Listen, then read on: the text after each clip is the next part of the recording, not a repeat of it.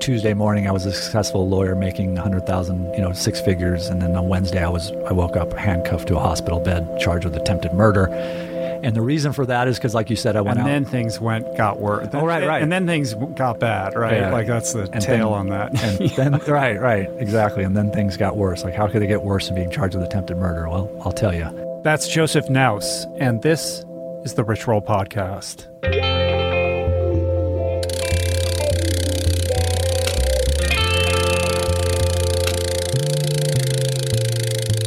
The Rich Roll Podcast. All right, you guys, greetings. My name is Rich Roll. I am your host. Welcome to the Rich Roll Podcast. Thank you so much for tuning in today. I appreciate everybody who has shared the love on social media or told their friends about the show.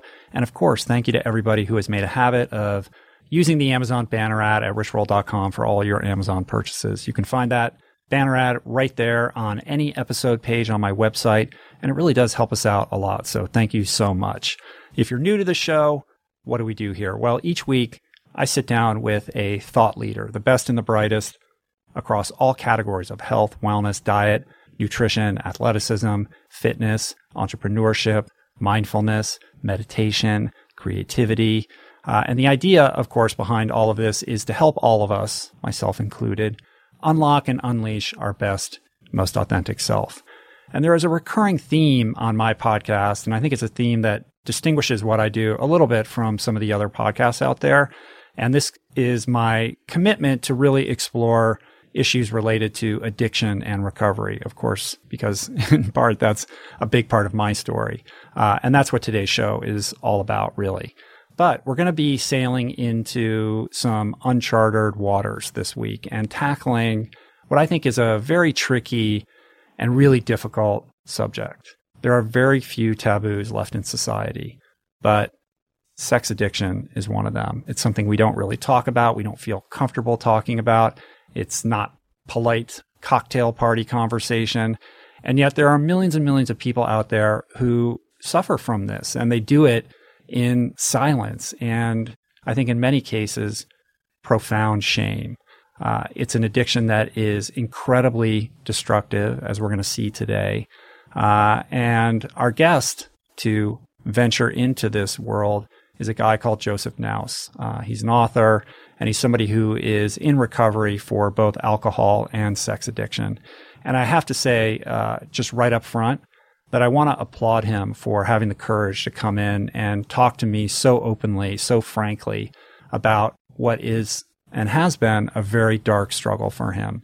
This climb from complete, utter despair and darkness into the light. And I think it took a lot of courage and it required a strong sense of self for him to do that. I want to set a little bit of context. I don't want to go too much into his bio because I want him to tell you the story. But I will say this. I came across Joseph's story by way of my friend Nick Guth, who's a writer and a director who filmed a movie at our house several years ago. And Nick called me up out of the blue and implored me to check out Joseph's story, which I did. Uh, and I was really affected by it. It's the story of a guy who grew up completely impoverished, raised by a young single mom who was a heroin addict with lots of dubious, undesirable boyfriends, who turned into a shut in and a depressive. And this was really kind of a prison for young Joseph. But he found a way out on sheer determination and self will. He ends up graduating from Pepperdine Law School and he becomes this respected lawyer. But at age 32, this American dream that he had worked so hard to create and cultivate becomes a complete nightmare when his own sex and alcohol addictions that he had been quietly coveting and feeding collide in this incredibly brutal way that just explodes every facet of this guy's life like an atomic bomb. I got a bunch more I want to say about Joseph before we get into the interview, but first,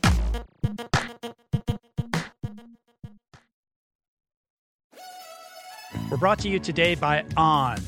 I am a total gearhead. I love researching the latest technology for the sports I enjoy. And I've learned that people often overlook apparel. But what you wear isn't just clothes, it is, without a doubt, technology. Technology that can make or break a performance. And I can tell you, after spending two full days meeting with the apparel wizards at On Labs in Zurich, that On is innovating in this space like no other with next gen premium fabrics and just this heightened level of sophistication and precision and testing and development and intentionality previously unheard of that puts them just miles beyond the competition. I've been rocking On's high performance running apparel, including the long tees, the weather jackets, even the climate jacket, all super lightweight, tailor fit, built to move, and just gorgeous to get you out and get it done in fleet-foot comfort no matter the weather. I'm super proud to be a brand partner with this impressive team. From increasing product sustainability to improved energy return and impact protection, truly Swiss innovation at its finest. To get you moving, On is offering an exclusive 10% discount. To redeem, head over to on.com slash richroll and use code RICHROLL10 at checkout. We're brought to you today by Recovery.com. I've been in recovery for a long time. It's not hyperbolic to say that I owe everything good in my life to sobriety. And it all began with treatment, an experience that I had that quite literally saved my life. And in the many years since, I've in turn helped many suffering addicts and their loved ones find treatment. And with that, I know all too well just how confusing and how overwhelming and how challenging it can be to find the right place and the right level of care, especially because, unfortunately, not all treatment resources adhere to ethical practices. It's a real problem, a problem I'm now happy and proud to share has been solved by the people at recovery.com who created an online support portal designed to guide, to support, and empower you to find the ideal level of care tailored to your personal needs. They've partnered with the best global behavioral health providers to cover the full spectrum of behavioral health disorders, including substance use disorders, depression, anxiety, eating disorders, gambling addictions, and more. Navigating their site is simple. Search by insurance coverage, location, treatment type, you name it. Plus, you can read reviews from former patients to help you decide. Whether you're a busy exec, a parent of a struggling teen, or battling addiction yourself, I feel you. I empathize with you. I really do. And they have treatment options for you. Life in recovery is wonderful, and recovery.com is your partner in starting that journey. When you or a loved one need help, go to recovery.com and take the first step towards recovery. To find the best treatment option for you or a loved one, again, go to recovery.com. What is the meaning of life? What happens when we die? What is our purpose here? If, like me, you ponder these delicious existential questions, I have got just the thing for you. It's called Soul Boom. It's a podcast hosted by everyone's favorite best friend and my friend, the deep thinking and deeply hilarious Rainn Wilson where he communes with intellectuals and entertainers, theologians and philosophers in intimate exchanges that tickle the mind, heart, and yes, the soul. Subscribe to Soul Boom on YouTube or wherever you get your podcasts and explore other groundbreaking series at voicingchange.media.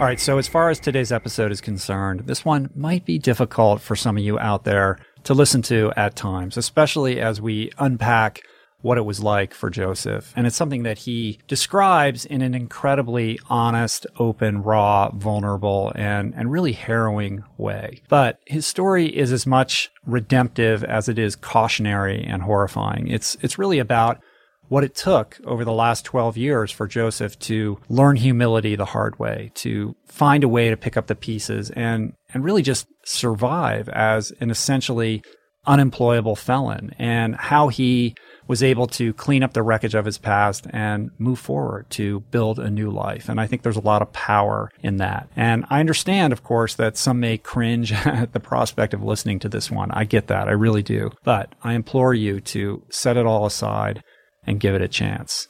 And you know, it's important to face the reality that sex addiction doesn't just exist, but that it's very, very real. And I feel personally a responsibility to address it, to shine a light on it. And my hope and my intuition tells me that Joseph and his story just might be a lifeline for someone out there who is dealing with this the loneliness, the compulsion, the incredible destruction and potential havoc that someone afflicted in this way presents and can create. All of this, uh, Joseph's story can be found in his uncompromising, quite distressing, haunting, but laudably honest memoir. It's called Straight Pepper Diet. It's quite an incredible read. So I think all of you guys should check it out. And that's it. So buckle up, you guys.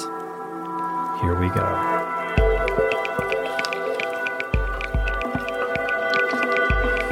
It's funny. Uh, I was introduced to you by Nick Guth, who uh, is a writer, director. Um, and I met Nick. I don't know if you know this, but I met Nick originally because he wrote uh, a movie and directed a movie that took place about like 80% of it was shot at our house.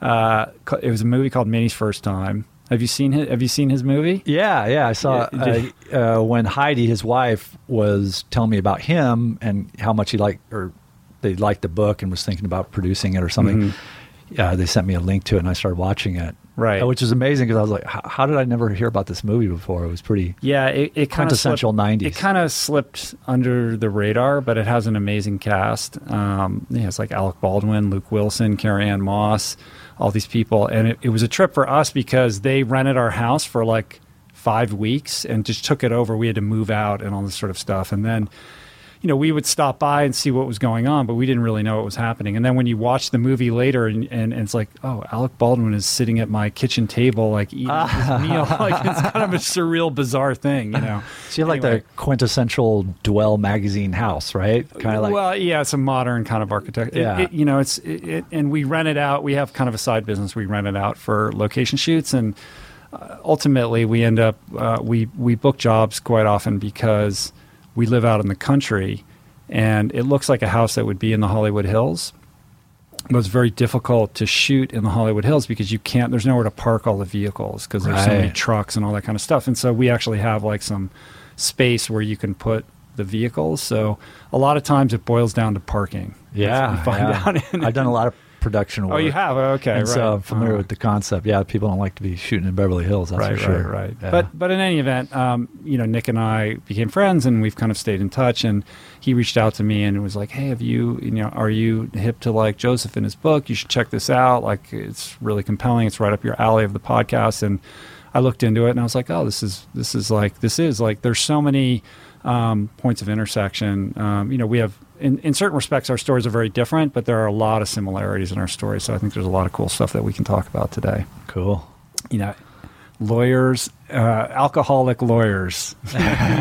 so you haven't read my book yet, but like, you know, a lot of the stuff that you're talking about, just really just the feelings, the emotions, that headspace of, of where you're at, where you were at when you were in the throes of your addiction, and, and kind of the overwhelming, um, you know, demon compulsions that like really kind of propel your behavior patterns was so familiar to me you know that and that deep shame that comes with um, doing something that you know you shouldn't be doing and then being in the aftermath of it and just that horrible kind of residue. Like you i mean your prose really really like brought that to the surface and made me feel that in a way that I haven't in a long time. So I appreciate your ability to conjure that up in my conscious. I, it was un, it's uncomfortable, but I'm like, that's what that feels like. I remember.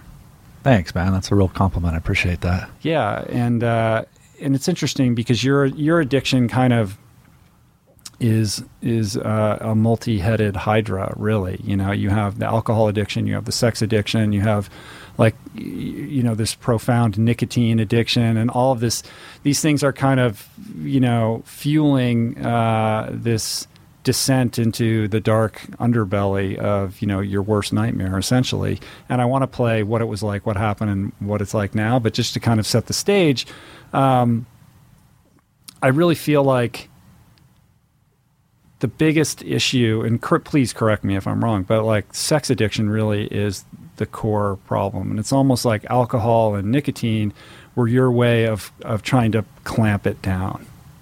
Yeah, that, I think is that's that accurate. You think? I, I think my drug of choice was uh, definitely the sex addiction, and it was mm-hmm. switching mm-hmm. rapidly towards alcohol at the time. I had kind of gotten to the point where uh, I kind of made the decision that the sex addiction stuff was a, was really getting dangerous, obviously. Yeah. And um, you know, I was switching to alcohol and cigarettes, but that particular night, during a blackout, you know, the night that this mm-hmm. all happened, it, it, came down to the sex addiction, which really was my downfall. Mm-hmm. But also, yeah. what saved me. Yeah, yeah, yeah. Well, it's yeah, it's that weird equation, right? It's yeah. The, it's the terrible thing that ultimately can provide the foundation for your salvation. Yeah, yeah. You know? But let's uh, well let's let's take it back. Uh, I mean, your upbringing is you know is tragic in many in, in, in many ways, and you know as I'm reading your book and kind of learning about your childhood, my heart's just breaking for this little boy, you know, who grew up in circumstances that really nobody should have to have to you know suffer through. So you know, paint the picture for me a little bit if you could.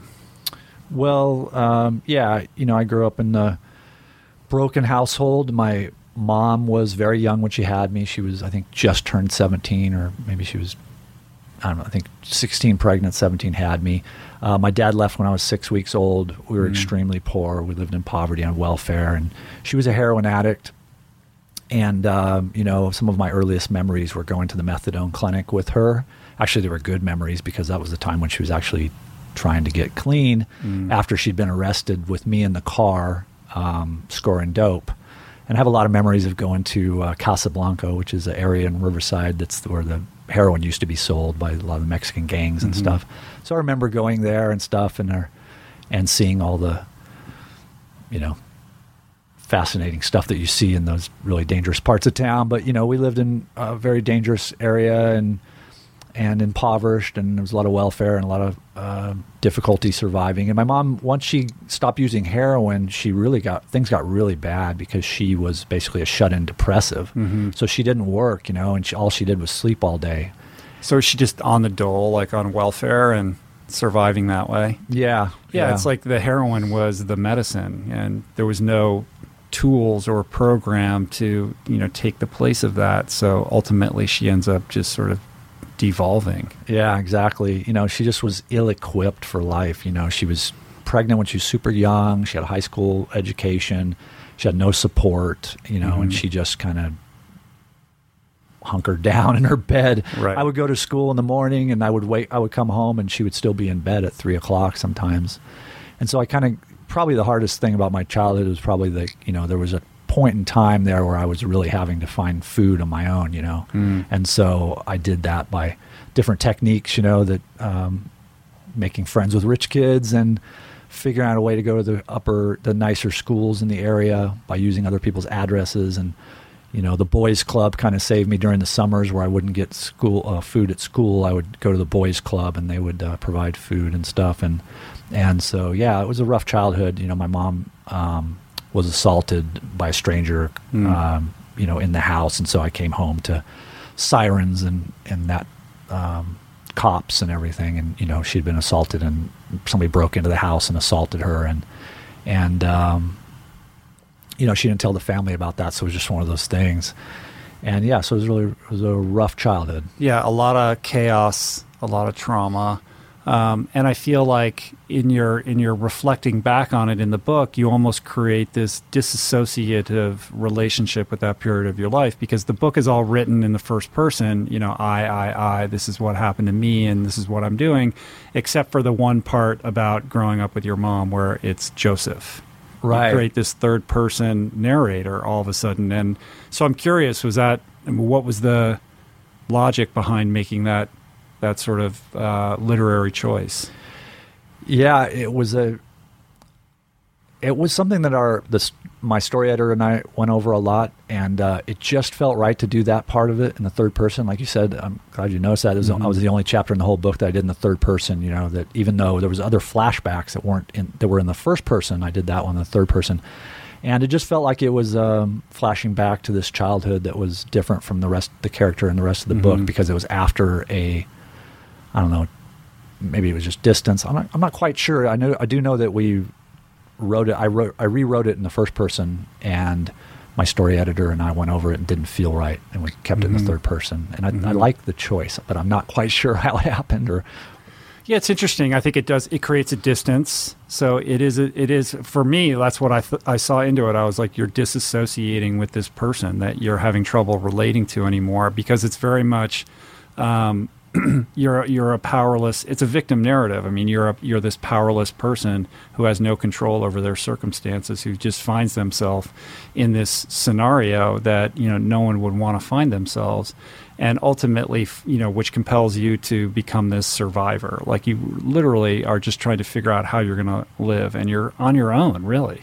Yeah, you know, which is so painful to read, and and you know it was very eloquently kind of you know described, and you know just like I said, like my heart was breaking for you, you know, and I think in looking at that, you know, heroin addicted mother, depressive, you know, alcoholic father who just bolted the minute you were born. I mean, the, the sort of, you know, the cards were sort of, the stars were aligning for you to have future problems with, you know, substances and, and errant behavior patterns. Yeah, you know, it's funny. That's exactly what the judge said at the sentencing hearing. He really said almost identical to what you just said. I think he said the stage was set, not mm-hmm. the stage, but you know, even used a metaphor like that.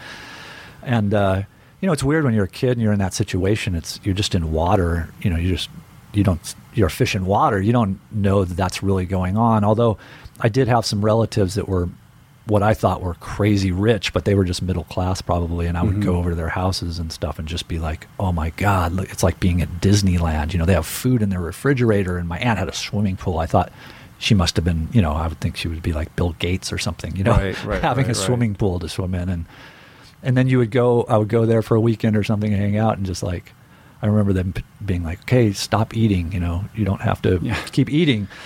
And then I would go home and it would be just like, oh, and it was weird because it was a time, you know, those relatives would talk to me now about this, especially after the book come out, and be like, you know, it was a different time.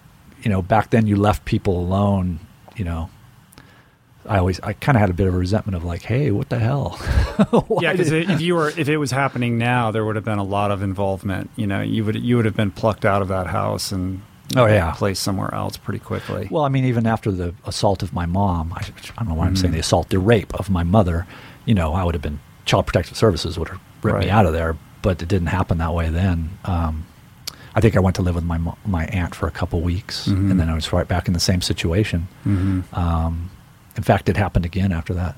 The cops didn't get involved in that right. that time. So, yeah, it was a it was a bit dark uh, childhood, but um, it also you know led to who I am today, and and also gave me a certain amount of strength of survival it's funny. I was listening to your podcast of the um, other author that was on. Uh, oh, Khalil. Khalil, and yeah. you know, I'm not like him. I was. I was interesting. I, am not like him. I didn't develop the hustler thing that he has. He's definitely got some street hustle. Yeah, he's got that street hustle. Yeah. I didn't have that street hustle. I was more like. Uh, I had more of a. Uh, a different type of hustle, but I, am jealous. I, I, well, it definitely planted the seed of wanting to be sort of upwardly mobile and a, respect, a respectable member of society. I mean, clearly, your dream of becoming a lawyer was born out of, you know, not wanting to live in this chaotic, you know, precarious way that you were brought up. Exactly. In fact, I had a friend who was whose dad was a lawyer, and I was just like, I'm not very good at science, so Mm-hmm. This is it. It's to you know, be I'm, I'm, gonna do this. And and what's amazing is you make it happen. You know, you really overcome these tremendous odds to get to that place that you dreamed about when you were a kid living in that house with that mom. I mean, that's that's that is the street survive. That's the street survivor. You know, sort of your version of Khalil's hustle that you were able to make that work and make that happen. Um, and I think it, it, it, kind of gets to something that's a core thing that, that I like to talk about on the podcast with my own recovery is this relationship between kind of self reliance and self will. And, and, you know, and I describe this in my book like everything I thought when I was in the throes of, of my addiction, I thought that everything good that I had accomplished in my life, because, you know, I'd gotten into law school and I'd done certain things academically and in, and in, and in sports, was solely attributable to my self will, my ability to work hard, my ability to focus, and you know, not not accepting help from other people. Just I'm going to buckle down and do it myself.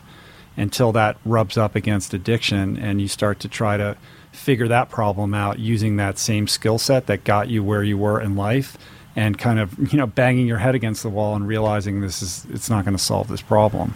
man, that's that's that's it right there. I mean, that's it. You know, when, when you're self-reliant and you've been pulling yourself up by your bootstraps, sports, everything you do is about I'm gonna do this on my own. I'm gonna grind this out. If I work hard enough, I can get through this, and that's how I'd survived through my life. Mm-hmm. And then when I came up against this addiction, I'm thinking to myself, "Damn, I passed the bar. I got myself out of childhood. I used to be a, you know, competitive amateur kickboxer.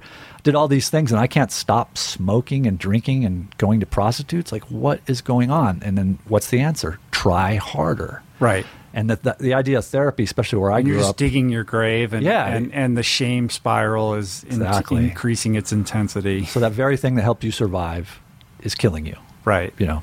And and and in your case, I mean, you really did. I mean, you are a true example of pulling yourself up by your bootstraps, and your your history, your upbringing demonstrated to you that other people are not reliable. Like you had been let down essentially by the people that you needed most in your life to support you. So, of course, you're going to develop this approach and this mindset of self-reliance and I'm just I'm just going to have to do it myself because no one else is going to do this for me. Everyone else has let me down. Right? Yeah, exactly. So Yeah. how did you so how did you like let's just let's do the you know what it was like like how did you get out of you know out of that living situation and and you know into college and and and create this kind of upwardly mobile trajectory for yourself Well, I got a job as soon as you were legally able to get a job. I worked at a sporting goods store and um, basically got that from hustle. I walked into the store and was like, "Hey, I need a job." And I said, "We don't have any jobs." And I said, "Just tell me to do something, I'll do it. And if you like what I do, you know, hire me. If you don't, um, um, don't pay me, and I'll go on my way." So I went in there and I spent 14 hours in a row organizing their shoe section and stuff. So they hired me, and I had that job for a couple of years, and that kind of was the basis of me being able to be self-reliant. You know, I still lived in my mom's house during high school, but I worked full time, and I was able to buy a car and you know support myself and feed myself. You know, literally feed myself, and um, you know, I think as I describe in the book, I had an incident that was a was a spiritual experience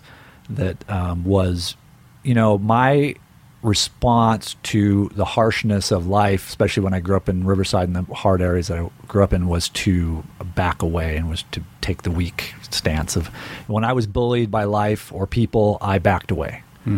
Uh, and one time I had an incident where I was bullied, literally bullied in, in school, and I kind of snapped internally. I snapped and I just said to myself, you know what? I'm tired of this. I'm never going to be bullied again. I would rather die fighting than to live like this. And I literally left school that day, went and signed up at a kickboxing, or actually it was a kung fu gym and a weight gym, and I just went crazy. And I just changed my entire life that day and just said, "Uh, no more of this. Uh, if you no more being a I don't care if being a victim really in general. if you're 300 pounds and or a black belt and you pick on me, I'm going to hit you until one of us dies. And at that point, I never, of course, the way energy works in our world, I never was picked on again at that point, even though I was not like super badass right away or anything. but at least you were I you were energy. emitting a different energy to the world right And so that also carried through in everything else. You know, it wasn't just that, the physical thing. It was the, you know, that uh, with girls, I was terrified of them. And I immediately got my fiance, who was a, um, my former fiance, who was a cheerleader. And I just, uh, if fear approached, I just ignored it and walked through it. And, and then I, you know, I got straight A's. I got into college and I, did everything. Everything I wanted to do, I just did. I worked hard and I got everything I wanted. I got a bunch of scholarships and I did really well in college. And uh, and then um, kickboxing um, did really well in that. And and uh, life was going really well. Yeah, and it's so Until I met interesting because yeah, well, well, the thing is, like, here you are, you you literally, you know, pull yourself out of this situation. You create your own reality, and you're on this better trajectory. And certainly, the last thing on your mind is, I'm, I'm, I mean, of course, I'm never going to be like my mom or the dad that I never met. Like, I'm not going to go into that territory at all. Drugs and alcohol, forget it. Right. I'm, I'm going to be a successful lawyer. Right. And then where does it, you know, so where does that aspect of, you know, where does that wrench get thrown into your, you know, divine plan here towards upward mobility? Well, uh, the sex addiction was, I, I don't, the first time I ever realized that I had some sex addiction was I remember I, I had seen some prostitutes when I was in Riverside growing up, and I always just had this little I don't know, it was like, there was some effect on my body from it. I just remember seeing the prostitutes and going, I don't even know what it is, but there's something there that's mm-hmm. affecting me. Um, cigarettes, you know, I, I, my mom smoked and I hated smoking. She used to burn me on accident. You know, she was a junkie, so she she would light the couch on fire all the time, or she would mm-hmm. accidentally burn me with cigarettes. I hated cigarettes. And then one night I was in New York, um, doing Model United Nations for the college I went to, and you know I was feeling pretty good because I was I felt like I was on my way up. I was out of poverty and I was going to be okay. And mm-hmm. we went to this bar and I got drunk and I smoked a cigarette for the first time and I cheated on my fiance. Like in one night, oh, I cheated wow. on my fiance. I got drunk for the first time and I smoked a cigarette for the first time. Wow. And it didn't change my life completely right then and there, but the seed was set like in my mind, that was the new best thing, best way you could ever feel. There, and so everything else kind of was like that. Like you still got to make a bunch of money so that you can get to the point where you get to do that mm-hmm. a lot. Mm-hmm. So that was kind of the thing. Like, if, if you could do anything you wanted to be doing, what would you be doing? Sitting at a dark bar, smoking cigarettes, drinking a Jack and Coke, and then hopefully get laid at the end of the night. But you had kind of that epiphany on some level. Like, not that you rejiggered your entire life overnight, but that there, there was a realization that occurred. Exactly. Like, I need more of this in my life. Exactly. Yeah. Exactly. Because prior living, to that, where had you been like a drinker or, you know, like. I I maybe had three or four beers my mm-hmm. entire life before I was 21. I think. Right.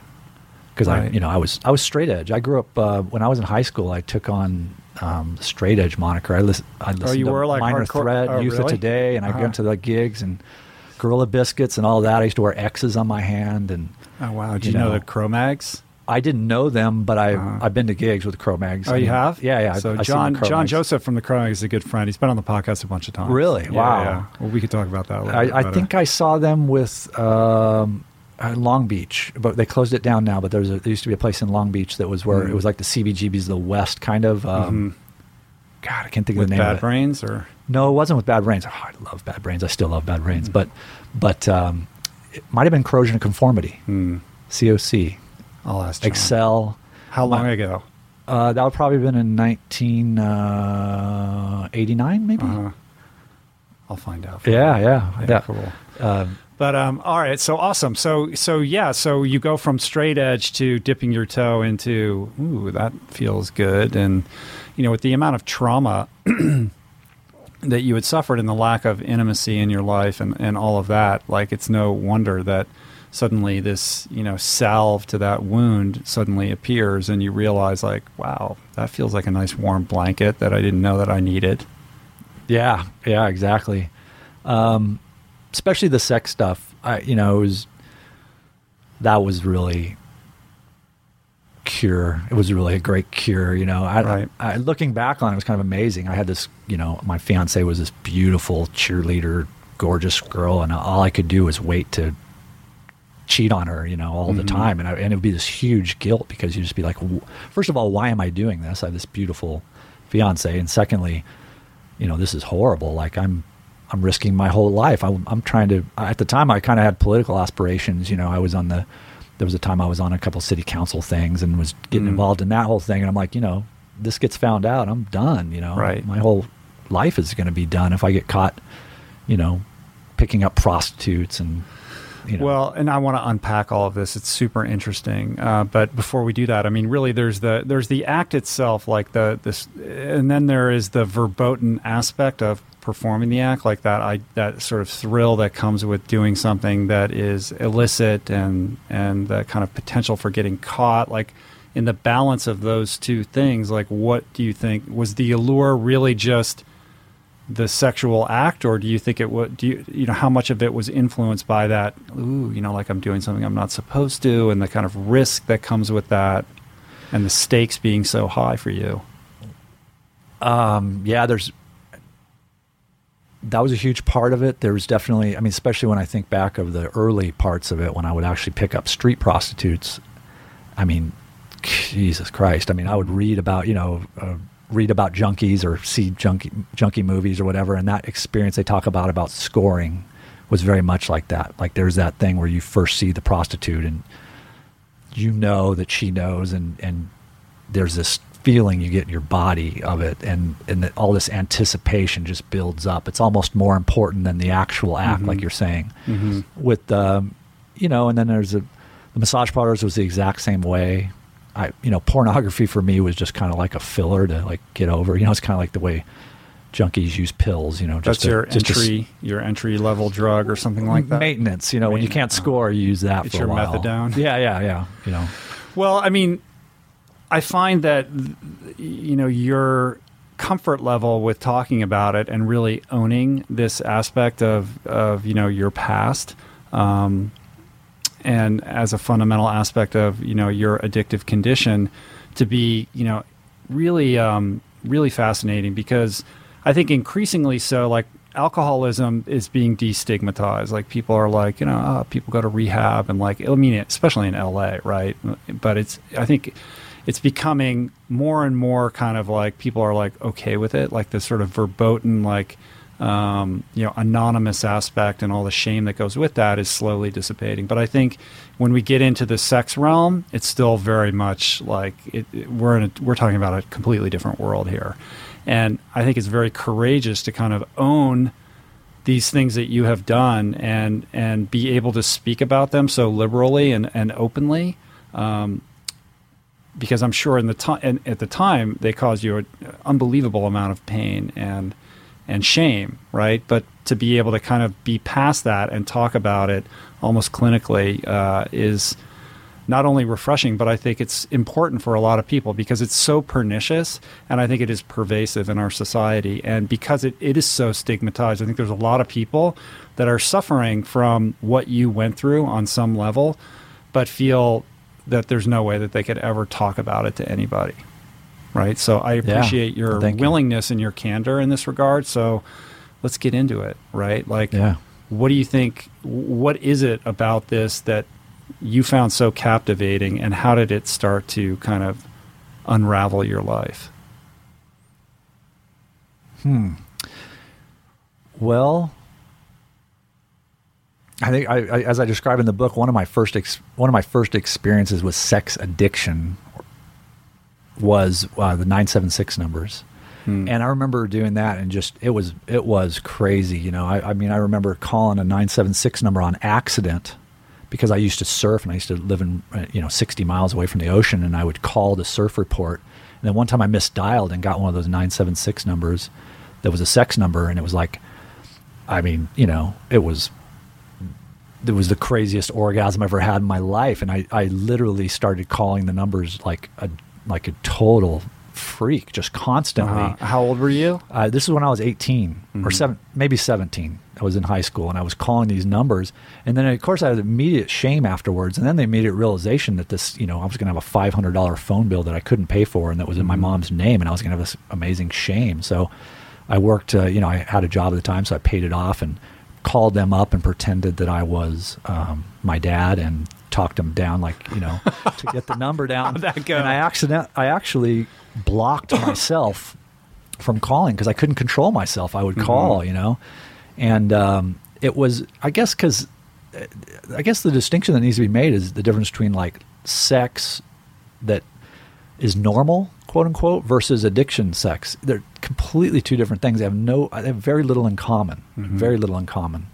Um, you know, it's just it's just two different things. It's it's really um, one's just. I mean, one of the reasons I can be kind of clinical about it is because when I think of my sex addiction, I think of it the same way I would think of someone who's addicted to alcohol or or nicotine or pills or anything. It was just like taking a pill for me. Mm-hmm. You know, it was like you needed it, you did it, and you know, it had nothing to do with the sex you had with your girlfriend. Mm-hmm. Nothing to do with it. Right. You know but that gets confused in the way you know culture would perceive it because it's not a drug that you're taking into your body and it's a behavior and because that behavior kind of defies logic in so many ways like by your own sort of you know description saying i have this beautiful uh, fiance like who in their right mind would cheat on her with some kind of you know street urchin prostitute and exactly. yet that compulsion forced you to to you know to participate in these behaviors, which could ultimately just unravel and destroy this life that you would work so hard to build to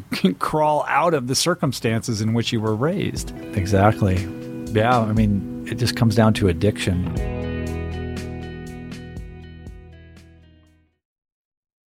You are listening to this podcast because you care about improving your health and your well being. But this quest is incomplete if you have yet to add my friend Dr. Rangan Chatterjee's Feel Better, Live More podcast into your listening quiver.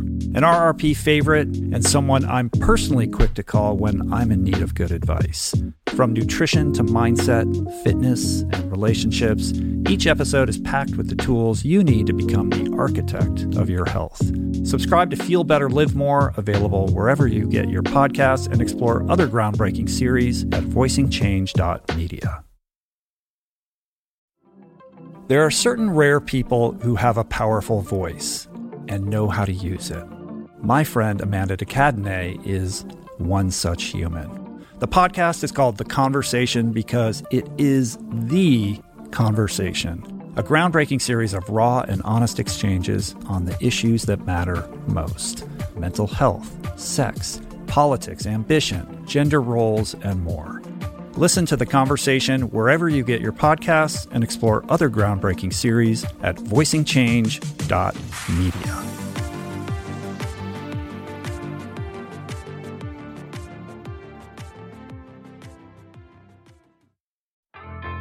There is so much health information out there. It can feel overwhelming and leave even the most well intentioned confused about what's what and who to trust. Well, the first person that I call when I'm seeking clarity is my friend and nutrition expert Simon Hill, host of the fantastic podcast, The Proof. Each week, Simon matches wits with brilliant scientists, translating their evidence based insights into actionable tools for better well being. Subscribe to The Proof, available wherever you get your podcasts, and explore other groundbreaking series at voicingchange.media.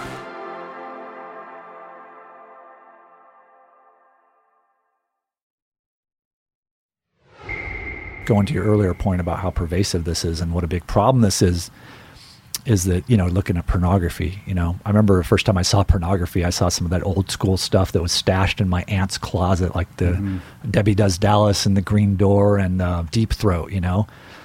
And uh, you know i kind of followed the history of pornography through my life until i stopped using it. And it was on the one hand i was addicted to it. And on the other hand i was a student of it.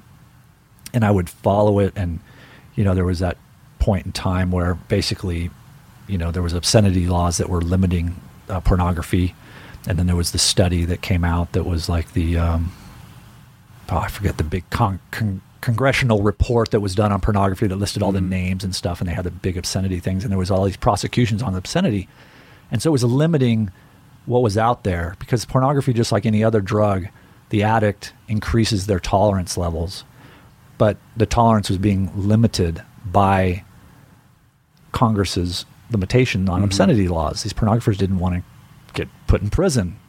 But what happened was, is when Clinton got uh, elected to office and basically dismantled the obscenity prosecutions from the Attorney General's office, the lid was off. And so during the during that period of time, uh, the pornography just blew up and became more and more and more hardcore. Oh, I didn't. I had no idea about any of this. Yeah, and so you know, you just got this really hardcore thing. So if you watch modern pornography, it has a tone that is very different than pornography you saw in the '70s, and I think mm-hmm. it's attributable to the access and to the consumership of it. And so you know, it's it's an addiction that is out there that is just very harmful to society, and is growing. You know, and and uh, because of the basic dismantling of the obscenity prosecutions by the attorney general, um, it created a real problem. And also, the technology created a problem because now you have the internet, so people don't have to go into a creepy theater to watch it or go buy, even go rent it from their store. They can get it streaming right to their house. Mm-hmm. And you have the technology of, you know, like what we're on here, someone can just do a podcast with very little equipment. Somebody can just throw on their iPhone and create pornography now. So you have this huge pornography um, addiction problem out there, which was a part of my addiction. But talking about what addiction is like, I think um, sex addiction is like pornography is very um, part of the formula for it because it's so much like a drug. You know, you just turn it on, it's there. you get what you need. And one thing I found with my pornography, which was very disturbing, was the tolerance. You know, at first you want to watch, you know, one on one this, and then you want to watch two on one. And then I remember going to Amsterdam and going into one of those booths and watching pornography in Amsterdam, and uh, and seeing the stuff that was the lid was off. They don't have the same laws that we even have now.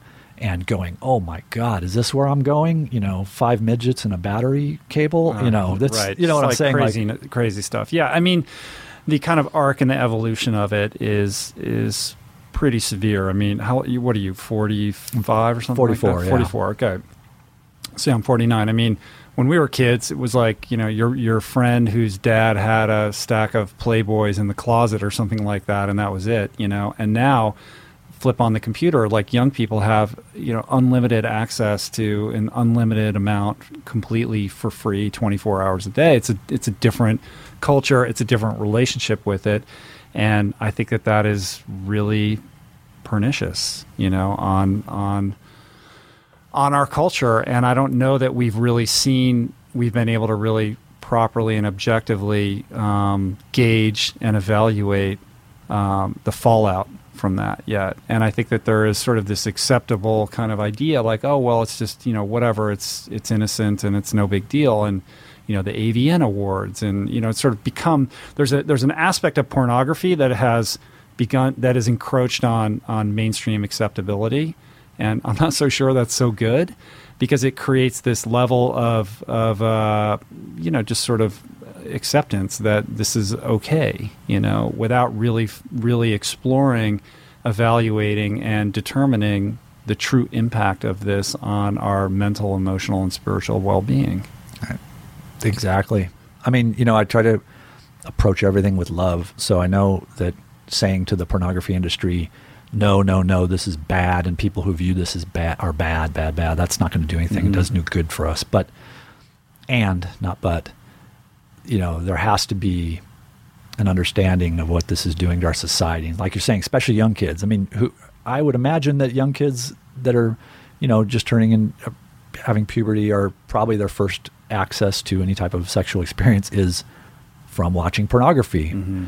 and and you can imagine what that's like versus the natural evolution of stumbling around and doing what most kids did before the internet. Well, it's creating a you know an establish it's establishing a, a bar of uh, of what is normal in a very different place from when we were kids. Yeah, yeah, it's yeah, yeah. It's so. a it's a problem that's out there, you know, um, and like you said, it's not. It's totally. Somebody wrote a review of my book recently that I thought was interesting. They said, you know, thank you for writing about sex addiction. It's about 50 years behind where AA is mm-hmm. as far as public acceptance. And that's exactly right. And we're, we're going to see the results. It's kind of like what's happening with uh, narcotics these days. I mean, the pill addiction is just unbelievable. Like if you go to rehab now, you'll see that majority of people in there are not there for heroin and speed. Mm-hmm. They're there for pills, pills that are legally gotten a lot of the time, or at least, at least legally started. And, you know, mm-hmm. I think sex addiction is kind of there too. Right. But I think the difference with sex addiction, as we kind of touched on earlier, is there is a level of kind of dark shame. There's a curtain that hangs over it. Like people talk about the pills that they're taking, you know, it's a different kind of cultural relationship that we have to that to that than we do with sex, which is why I think it's still so much in the rearview mirror and it's going to take a little bit more time before we can really kind of, you know, address it in an open forum, which I think is why you know your your willingness and your courage to talk about it so openly is is really important to this discourse. So when you know when does it so so so for you it's it starts with the the 976 numbers or whatever the phone the phone calls and then it becomes you know pornography and then it's massage parlors and you know it, just, it explodes from there right like but when does it become something where you're like this is really derailing my life?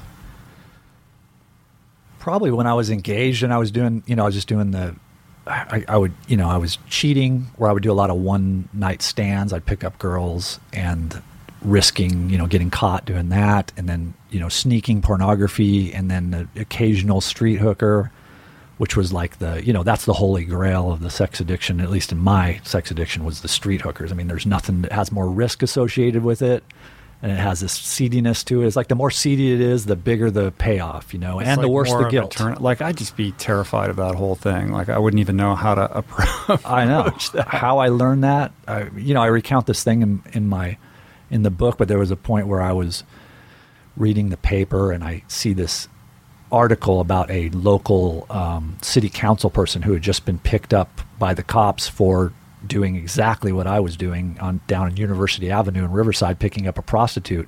And I just looked at him. There's a picture of him and his family on the on the front page, and my fiance at the time was showing it to me, going, "Hey, look at this." And I looked at it, and I just felt like the air just suck out every cell in my body because I was like, "Oh my god, that's what I'm doing." That guy's life is destroyed now. Like he's gone. His political career is over. He's probably going to get a divorce. And obviously, he's a sex addict, or he wouldn't be, you know, picking up prostitutes on the street.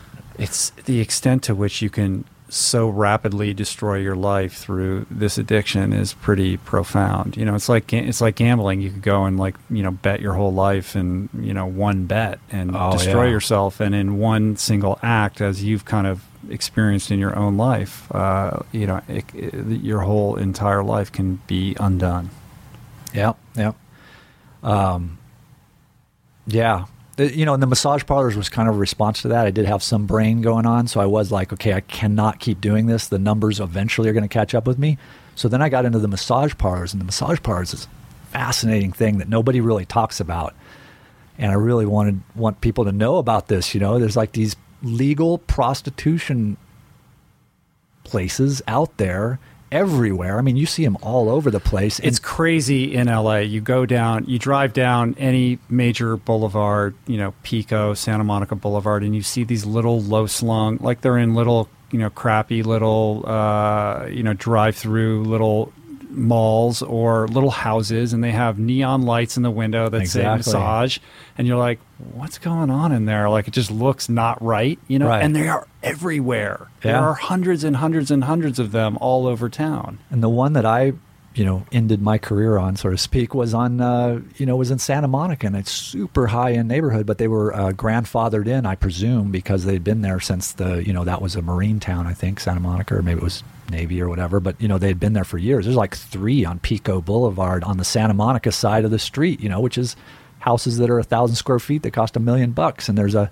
massage parlor there, you know. So what is like how does that all work? Like what I mean you're a lawyer, like what is the legality behind what is actually happening here? I mean they are legitimate businesses as massage parlors, but why aren't they getting busted and why aren't there crackdowns on these businesses? Well, one reason it's really difficult to bust them because they are so well run. They're they're operated like a McDonald's franchise. I mean, they are tightly controlled. You go to any massage parlor and they're all controlled the exact same way. You never see another patron, right? You never cross paths with another patron, maybe in the parking lot or something.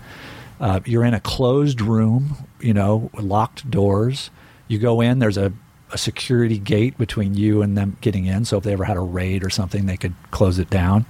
Um, and a lot of people probably go there and don't have sexual favors. You know, I got to the point where a lot of people I'd be like, "Oh yeah, I've been to a massage parlor too." I'd just get a hand job, and I'd be like, "Oh, I had advanced to the point where I was having sex with the massage parlor girls, and I kind of knew how to do that the way an alcohol or way an addict knows how to." There's got to be like a whole weird etiquette to that, right? Like Yeah, there's yeah. some unwritten rule book on how all that stuff works. Yeah, yeah, and I, I just kind of learned it as I went. Like, you do this, you do that. You know, where do you place the towel? Do you take off all your clothes? Do what do you say? They're going to say this question. How do you answer it?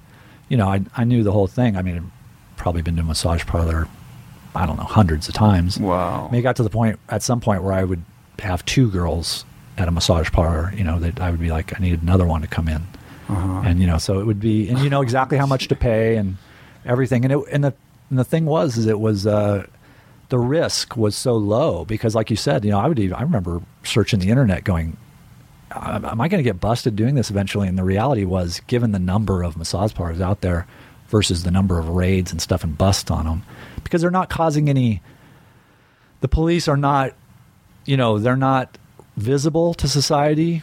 They are paying their taxes. They are good tenants. They're very quiet. So this is really one of those quote unquote victimless crimes. There's a lot of victims actually, but, it's victimless but crimes. aren't there? There's got to be some weird kind of slavery issues going on with this as well, right? I, I would think that there would be civic outcry, and you know, it's sort of a not in my backyard kind of thing. Like a lot of I don't. I just don't understand how most these things them, are allowed to exist. Well, most of them are in county land, not city land. Santa Monica was actually an exception because it was probably grandfathered in, but most of them are in county areas. Like if you go where in the Inland, Inland Empire where I grew up, they would be in San Bernardino County, out in like Highland and stuff. They weren't in the major city.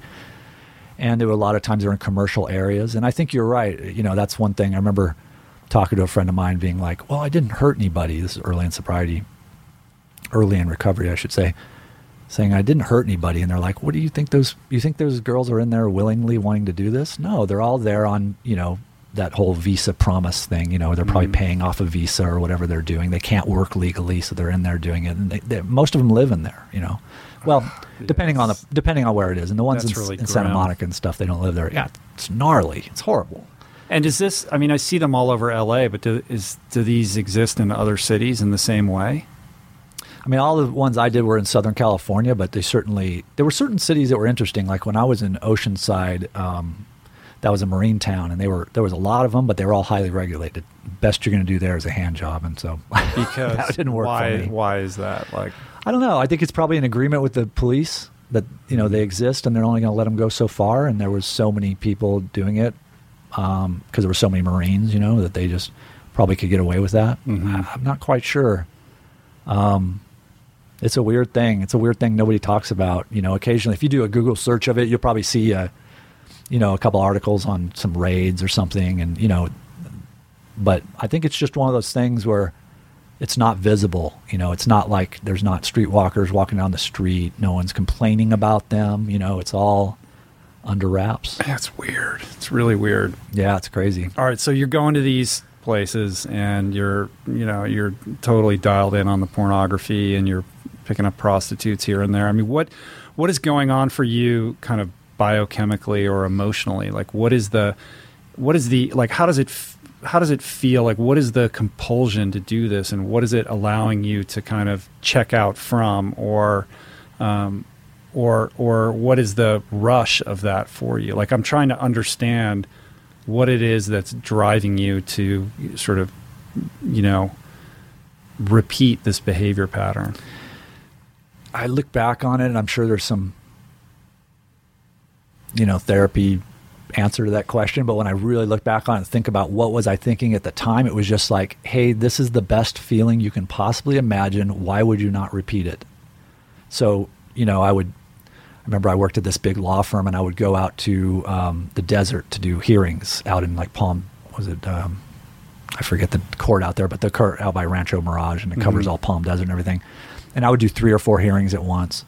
And on the way back, you know, I'd already build, you know, I'd bill 15 hours in one day doing the trip out there. And I, would, on the way back, I would just stop at the massage parlor and I'd be like, hey, I, I just build 15 hours. I can, you know, I can get this pleasure. And the pleasure was, you know, I've never shot heroin, but I know a lot of people who have. And whenever I describe what this was like, I always think of it must be like what heroin was like. The mm-hmm. orgasm just was like taking a, what I imagine would be like taking a shot of heroin, just unfriggin' believable. You know, mm-hmm. just and the the build up to it, the anticipation to it, the driving to the massage parlor, the walking in, the going through the ritual of paying the amount, answering the mama-san the correct way, doing the whole thing.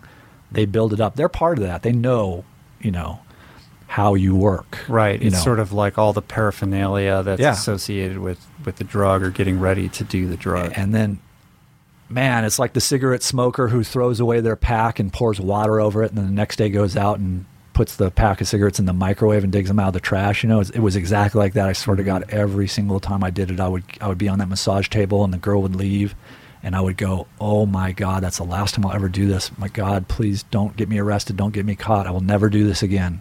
Right, just the shame and just feeling just, like you needed to take a silkwood shower afterwards and cleanse shower. yourself yeah, exactly. of, of, you know the kind of moral and physical residue of this experience. Yeah, and just the secret of it, you know, and the money. Not to mention the money; it cost hundred dollars a pop every time I did it. You know, I was a lawyer making good money at the time, but but it's the double life thing too. You're leading this completely separate existence that no one knows about that you can't possibly talk to anybody about? I mean, were there any friends that you confided in that you that who who knew what you were doing? No, no, mm-hmm. nobody knew that. And you're getting away with it for a while, right? But you must know on some level that at some point something's going to happen. But you're you're you're willing to take that risk anyway because you're you're addicted. Yeah, the massage parlors, you know, you could go a long way not getting caught doing those. You park away, you you know, they're in remote locations a lot of times. You you know, you're very careful the way you do it. I mean, maybe someone sees you walking out the back door. I mean, they're very careful about the way they do it. You go in the front door, you leave in the back. The back doorway is usually off to an area that's kind of secluded. A lot of times they have parking in the back. I mean, they're they know where their mm. butter their bread is buttered, you know. Mm-hmm. So you could get along. I mean, the way my crash and burn happened was just bizarre by any. Yeah, well, I want to I want to get into this story because it's quite an epic downfall. I mean, this is this story is insane. Like how this kind of blows up in your face, right? It begins relatively innocently. A few drinks at Liquid Kitty, right? Which is a bar I used to get drunk at quite, yeah. quite a bit. Uh, you're a hipster. you're a hipster when I hated hipsters. Momentarily, you know. Listen, you went to the bar, you know. Who are you ta- Who are you talking about, right? Um, oh. But it was interesting because you kind of describe it in the, in the you're, you're you've you've you've started this law firm. You have a law partner and you have a really big kind of appointment early in the morning where you're going to meet your biggest client to play golf at seven o'clock in the morning. And so you know the right thing to do is to go to bed early and to stay in. And yet you can't help yourself from, you know, smoking a bunch of cigarettes, having some drinks at your apartment, and ultimately with a buzz on, like heading out to the bar. Yeah. And even at the bar, I'm sure your intention was I'm just going to have a few drinks and go home because I'm definitely going to wake up in time to go play golf. Well, I intentionally left, uh, only brought cash, thought I'd only brought cash, and then at the last minute I grabbed my jacket and it had my wallet in it. Or this, I probably would, you know, this whole thing might not have happened the way it happened. And I ended up spending like, I don't know what the bill was, but I spent, you know, $70 on drinks and I went insane, you know, mm-hmm. went into a blackout. Yeah, so let's walk, walk, walk us through like what happened. Well, okay, I'll, you know, Straight Pepper Diet, a memoir. The, the the pitch I always say is on Tuesday morning I was a successful lawyer making hundred thousand, you know, six figures, and then on Wednesday I was I woke up handcuffed to a hospital bed, charged with attempted murder.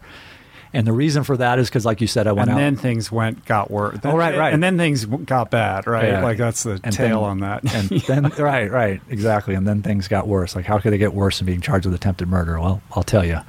Um, so you know, like I said, at the time I was actually tamping down the massage parlors and uh, hadn't been going a lot. I had really been transferring over to alcohol and cigarettes as my go to drug. And did you think, like, I've got a grip on this? I don't know. I was going kind of nuts at that time. You know, I just, I, I kept on failing up in my legal career. You know, every time I would burn out at one firm, I would get hired at another firm for more money. And then eventually I got to this big firm in, in Santa Monica that was, you know, really great firm. And I ended up burning out of there. And before they fired me, I went and started my own firm. And then I was mm-hmm. scared that we weren't going to do that well. And we were just doing awesome. I had all these clients and, you know, and so I had free time and a lot of money with bad combination for an addict. Mm-hmm. So anyways, I went, you know, that night I had this big, um, like you said, I had this big, big uh, client meeting with my partner, and this client at a golf course at crack of dawn. So I wasn't going to go out, but I did go out, of course, and uh, I got I went into a blackout, and I walked down the street back towards my condo, and I went to an ATM machine, apparently in a blackout, because I don't remember going to the ATM machine, and got hundred dollars out, which is how much you it cost to do the massage parlor thing. It's forty dollars for to get in, and sixty dollars for the quote unquote tip, and I went to this massage parlor that was connected to this like uh, it was like an old motel, how they were shaped in a C, and one of the legs was a massage parlor that I'd been to mm-hmm. a couple times, and it was really close to my house in, in the, uh, the condo in um, Santa Monica, and um, most of this is from the police report. I'm, i was blacked out, so I don't remember, but I was pounding on the massage door, uh, massage parlor door, and they didn't answer, of course, because it was two in the morning and no one was there or three in the morning or two in the morning. I'm not quite sure. And then I went around back and I climbed in the window, and uh, the uh, the way it was connected to the other units, I actually ended up climbing into someone's window that wasn't mm-hmm. the massage parlor; it was right next to it. Mm-hmm. And so I climbed in there, and this guy was kind of a neat freak. So the bathroom was completely clear, and it, w- it looked like what the massage parlor bathroom, probably identical because they were old motel Right. rooms. And I walk in, uh, and you know, so there's this guy asleep, and I'm naked. I take off all my clothes, and I'm naked, and he has this industrial fan going, so there's no noise. And he wakes up from the smell of nicotine and alcohol, and there I am, you know, six foot four, 220 pound white guy with a heart on standing over his bed. Oh my god. He goes nuts, and um, we fight, and um, you have do you have any memory of this or you're just this is how you've pieced it together? All that's from the police report. But the memory I have is of spinning around in a in like a I, like I say in the book, like a palsied ballerina in the dark, spinning around and kind of seeing lights like you do in the, when your peripheral vision is messed up, and screaming, you know. And so we're in the dark, and he's screaming, and I'm trying to shut him up. And eventually, I put him in a um, uh, carotid artery chokehold, um, and uh, realize that I'm going to kill him if I don't let him go. So I let him go, and he runs out the front door. I run out the back. Of course, I drop my wallet and my ID and everything, and my ACLU card and what else crack up on, and uh, my Amnesty International card, and uh, he chases me down. you know, the cops must have been cracking up. You know, they find my wallet with this my state bar card. The peacenik Yeah. who like almost kills this guy thinking he's in a oh my goodness. So this guy calls out to one of his neighbor buddies, and, and they trap me in the yard across the street in Santa Monica, and they just beat the living crap out of me. He he had a skateboard, and he was I don't know why he had a skateboard. I'm just going to grab him. The other guy had a bat, and I was trying to get away, and there was all these people gathered around, and there was police and everything. And but before the police were were fully there, they they just started beating the hell out of me, and uh, he beat me pretty bad. I, I actually split, he split open my head. I had to have like staples to close it down. And I, you know, I said a bunch of crazy things to him. I don't remember it. I just remember what was in the police, you know, I see what was in the police report. Said all kinds of crazy shit about Hawaii and a Volkswagen and all kinds of nonsensical stuff. And I think at some point he realized he was going to kill me if he kept hitting me because even though he's hitting me, I wasn't still moving because I was so anesthetized that I wasn't feeling it. Mm-hmm. But at some point, I do recall thinking to myself, if he gets hit, if he keeps hitting me, I'll die. So eventually, he lets me go, and I go down the street, and I'm stumbling down the street, you know, bleeding everywhere, and the cops pick me up. Wow. And the cop, well, I in the book, like you're the you, you start running right, and the cops are you kind of like hide in somebody's bush, like Yeah. in their yard, and the cops are like come out, and you're like, all right, you know, I'm Yeah. not running away from this. I'm not going to get shot. Right, right, right. yeah. So, you know, um, and they, you know, I, I must have blacked out because I don't remember being in, I, I don't remember being in the ambulance, but I was. Uh, I must have re-blacked out or whatever you call it. I do recall that part of it where the cops were there, but then I don't recall after that. But um, I do. I recall waking up in the hospital room handcuffed. This is the second time I've been handcuffed to a hospital bed. First time was when I had my uh, DUI that I had, where I rolled a car over. hmm Yeah, you had a felony DUI, that and that didn't prevent you from And it was pending. not drinking. Yeah, yeah, yeah. and um, So did you you were you probably didn't even have you probably weren't even did you have your license suspended at that time anyway? no, you- no, But, didn't. DUI doesn't get you suspended from the bar. no, no, no. Your driver's license suspended. Oh no, no, No. we'd worked out a deal. Um, I was gonna have to wear an ankle bracelet. The Mm-hmm. ironic thing was I was supposed to report to AA to the uh, AA meetings like the next day after this happened, which would have been you know interesting. But um, yeah, so that and was, then you kind of wake up from your blackout, coming to thinking, "Oh man, am I late for my golf game?" And then realizing like, "Oh, I'm not in my bed. right. Oh, I'm handcuffed to this bed, and somebody's you know some somebody's attending to my bleeding forehead." Right. There's a cop, you know, there's a cop standing over me, and there's a doctor that staples my head shut, which I don't feel at all because I'm still anesthetized. And, uh, you know, I don't know what I'm being charged with. I call my ex uh, girlfriend, who's a criminal defense attorney, who was the same one who handled, actually, she was in the firm that handled the first one. Mm-hmm. That must And, have been a uh, really fun call to make. Yeah, yeah. Well, she asked me what I was being charged with, and I said, I don't know, probably solicitation of prostitution. And um, because I didn't remember what had happened, and she gets there, and hours, hours later, I get there, and that's when the big reveal happens of, oh, you're not being charged with, you know, a, a misdemeanor. You're being charged with uh, attempted murder. hmm And the attempted murder charge uh, emanates from this chokehold, right? Right, right. uh, because you put that move on that dude, that Yeah. was the determinative Well- thing in coming up with that charge. Yeah, well, that move, it- it's a carotid artery hold. It has a very derogatory name amongst the LAPD, but it's uh, not no longer allowed to be used by them because it kills certain ethnicities because they have a different rate or some something to do with the blood hmm. to the brain.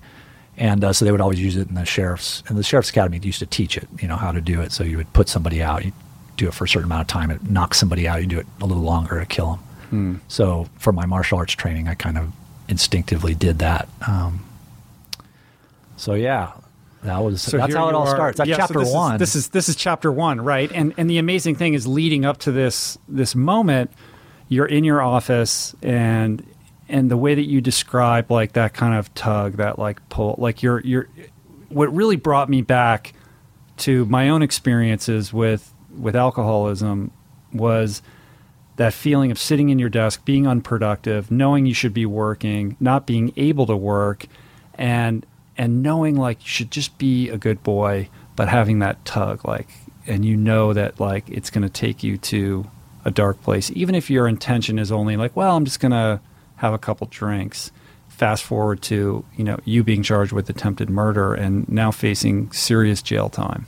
Yeah, you know, and and that that like you know that arc that literally transpires in a matter of hours is really the that that encapsulates alcoholism and addiction to a T. You know, just how incredibly um, damaging it can be, and how it sneaks up on you, right? And suddenly, like, you would have never chosen to do any of these things, and now you go to jail, you're disbarred, you can't pursue the thing that you always wanted to pursue as a career. I mean, the fallout is to say it's extensive is to is to understate it to say the least. Yeah, it was quite the bottom. I mean, you know, addiction always has the same. Every addiction story is exactly the same. You know, you, you started out just doing it and you liked it, and then it became a problem, and then you know, if you're in the recovery, you, you stopped through a mm-hmm. through some type of methodology. Mine just happens to have this really crunchy top to it, and that is lawyer, you know, goes into a blackout, gets charged with um, attempted murder and ultimately sex crimes, gets disbarred, ends up, you know, having to go to prison and all this terrible stuff. But that's just the crunchy top to the whole story. The reality is the thing that people relate to is the is the, what they can feel in their hearts is the feelings that go with it, and mm-hmm. those are all the same for all addicts, right? It's mm-hmm. all it's all about that tug that you're describing, and that inability to stop something that you think intellectually you should be able to stop. That's mm-hmm. why you know it's a disease. Yeah. And so you end up in jail. How, you're in jail for 18 months. How long did you go to jail for? Uh, I only went to jail. I actually went to prison. Prison for uh, yeah. three months for what's called oh, a 90 day evaluation. Uh-huh. Um, actually, four months. Uh, supposed to be three months, but it ended up being four. Uh, for a what's called 90 day evaluation, which is what they do um, for privileged people that get busted. Uh, you know, um, and uh, they're supposed to evaluate you, and then they the judge decides whether to send you back or not. I had mm-hmm. what's called a two year lid, so I could have done two years. You know, they were looking at putting me in prison for, you know, it could have been 20 years if I was right. Well, attempted murder, you know, is no joke, right? So the fact that you really didn't spend that much time compared to what it could have been. Well, the attempted murder charge was dropped at that point. I was charged with all these sex oh, crimes. Uh, okay. I was charged with right. uh, assault with intent to commit rape. I was charged with burglary. I was charged with um, straight assault, uh, with um, um, five or six different right. Crimes. I mean, we could get lost in the weeds on the legal aspects of this yeah, too. Yeah. Like, how could this, you know, possibly be an attempted rape charge when it was a dude and it, you know, it's like. I had to go back that, to my law school days. Yeah. I had to go back to my law school days and uh, uh, and look at uh, factual impossibility to an attempt crime. You know, there's factual impossibility is not a defense, not a defense to an attempt crime. Right. We learned mm-hmm. that in uh, you know Crim 101, right? Right. So, but um, yeah, I mean, there's a there's that angle of the book. It's not some it's not a big part of the book, but there is that angle of the book of like you know, uh, what's the duty of a prosecutor? The duty of every other attorney in the world, besides for a prosecutor, is to defend or to, is to represent their client at all cost, except for breaking the law, right? Except for violating the law. The duty of the prosecutor is to seek justice. So, is that what they're doing? Mm. Hell no. Mm-hmm. They're seeking. They're doing everything. Everything everybody else does. Everybody mm-hmm. knew that. You know, I'll let the reader decide what they think about it based on the facts. It's one of the reasons in the book I put a lot of transcripts right from the court, mm-hmm. you know, so they could really see what happened and what the judge said and everything. But that's a different angle of the book. You know, it's really an addiction memoir. The, the yeah, that whole things. That, yeah, it's very palpable in that regard. I mean, so you you know, what is what was your experience in in prison? Like, how did it?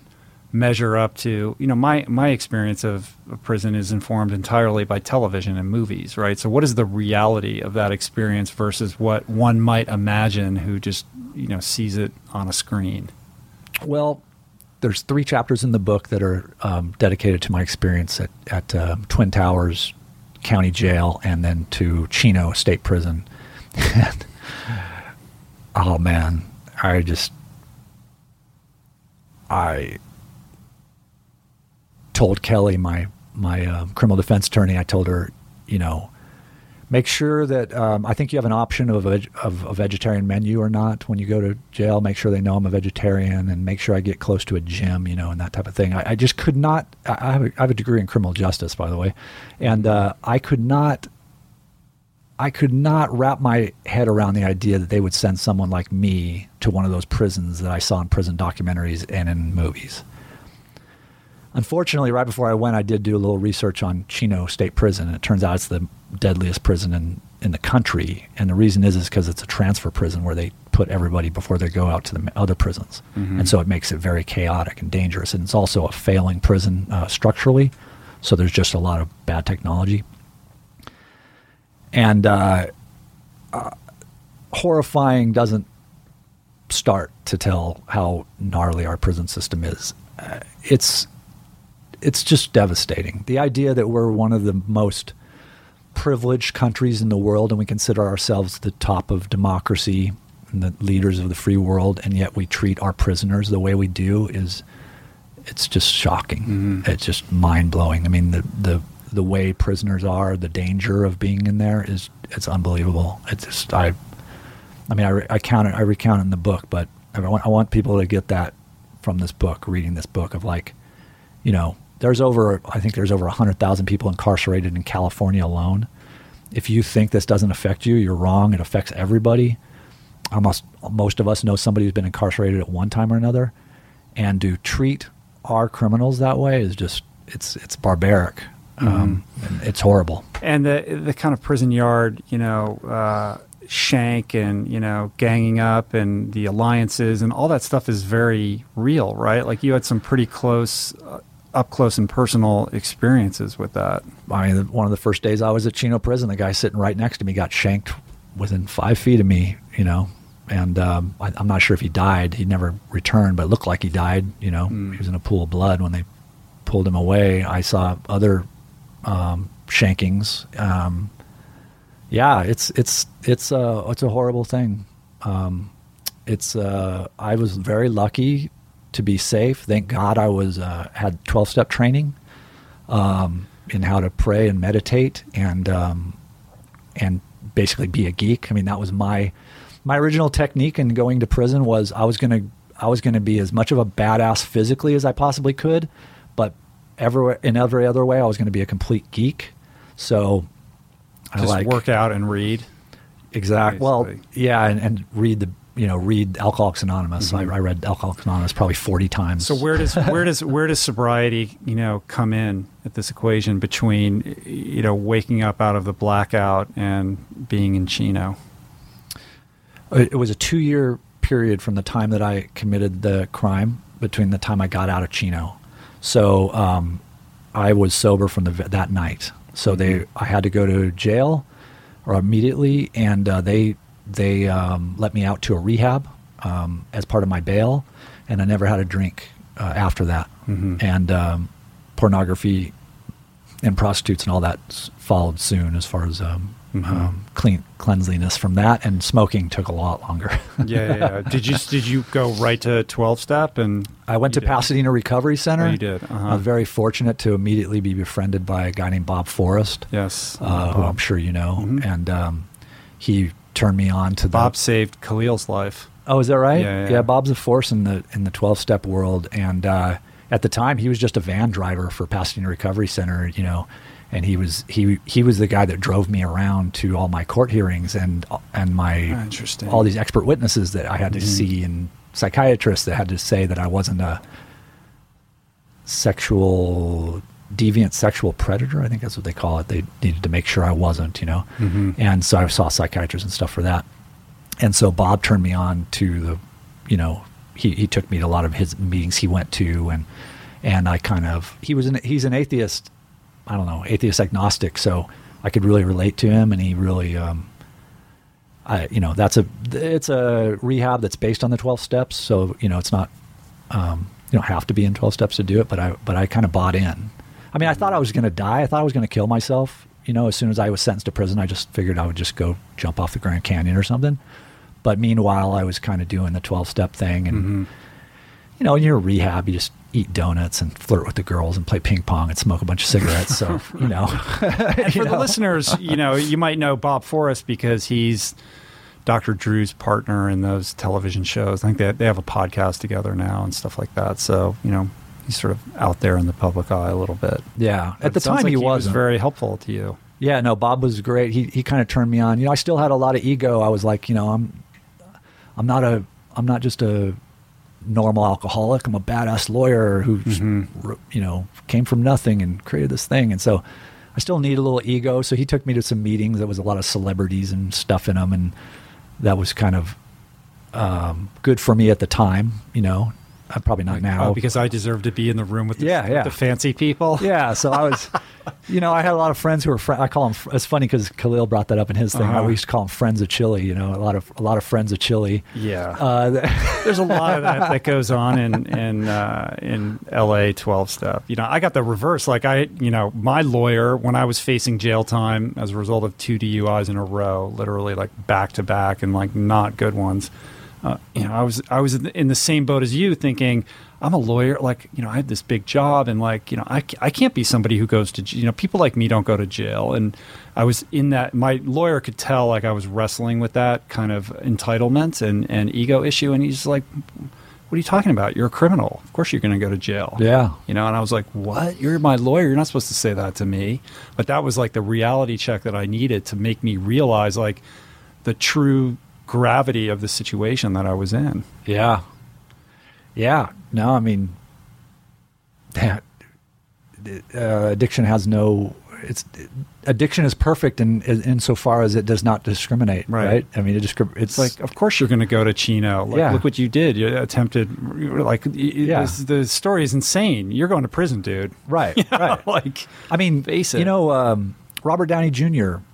basically did the exact same thing I did. He broke into somebody's house. He didn't. He wasn't naked. There was nobody home, so he got lucky in that yeah. regard. When I was reading your thing, I was like, this is this is quite similar. And he And was it- in a blackout. He didn't he didn't think that he was going. He thought he was going into his own house, right, or Right. something like that. yeah, and I thought I was going into a you know the massage Mhm. parlor, but uh, mine was probably a little worse. But he did the same thing I did. He went to he did ninety days at, at Chino.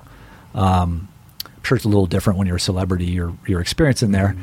but uh, yeah, no, what I did was horrible. I don't think I the intent part of there's crime probably doesn't hold water, but I wasn't willing to risk 20 years in prison to see whether a jury would convict a tall, white, bright, and polite white guy. Right. So you You just, know? you just took a deal. I mean, basically, the alternative would have been to fight it, go to a jury trial, and even if you could prevail on on the legal grounds, I mean, a jury is going to look at you and go, "We can't just let this guy go. Like, you know, Exactly. like we gotta we gotta hurt him somehow." Well, this gets into a little bit of the legal technicalities of it, but there was a charge of uh, criminal threats, and I had no defense to it because I had no memory of what was said, and he, the victim, does have a memory of it. So it basically would have been a directed verdict, and I had a Mhm. minimum sentence for that alone.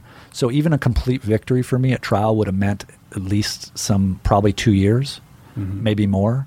So that was a lot of part of the reason I did it. The other thing is I was, you know, I'd spent fifty thousand dollars on my attorney at that time. I had a big shot attorney, um, Mark Werksman, and um, you know, I couldn't afford to go to trial on top of that. It would have been another fifty grand, you know. Right. And the other aspect of this is that you come out the other side uh, with this label of being a sex offender. And Right. that's something that, that is just going, I don't know how that works, but as far as I can tell, that's going to haunt you forever, right? Does that ever get undone, or can that ever be sort of vanquished? Well, in California, uh, registered sex offenders are lifetimes. There's a lifetime sentence for most uh, convictions, almost all of them. Um, so there's a lot of politics involved in that, but uh, yeah, no, it, it's a lifetime thing, mm-hmm. and there's some laws that have been, they've tried to change recently, and uh, mine, I'm, a, I'm at a level where you don't see my address, but you know, you type me into the into the old Google search, I'll come up on um, mm-hmm. as a registered sex offender. You know, and I don't dress. Obviously, I don't dress that in my book because I my book ends on the day I get out of prison. But the um, wow, you know, the label here in criminology, we have this thing called labeling theory, which is basically like they talk about you don't want to put uh, adolescents in jail because you don't want to label them a criminal because once they're labeled a criminal, it really affects them. And um, you know, the effects of being a registered sex offender mentally, not what society's done to me because of it. I've had nobody, I, neighbors don't come up to me and go, hey, you're a registered sex offender, get out of here. Like, I've never had that happen. Never. Mm-hmm. Nobody has affected me, but the mental effect of it on me, whew, mm-hmm. fuck.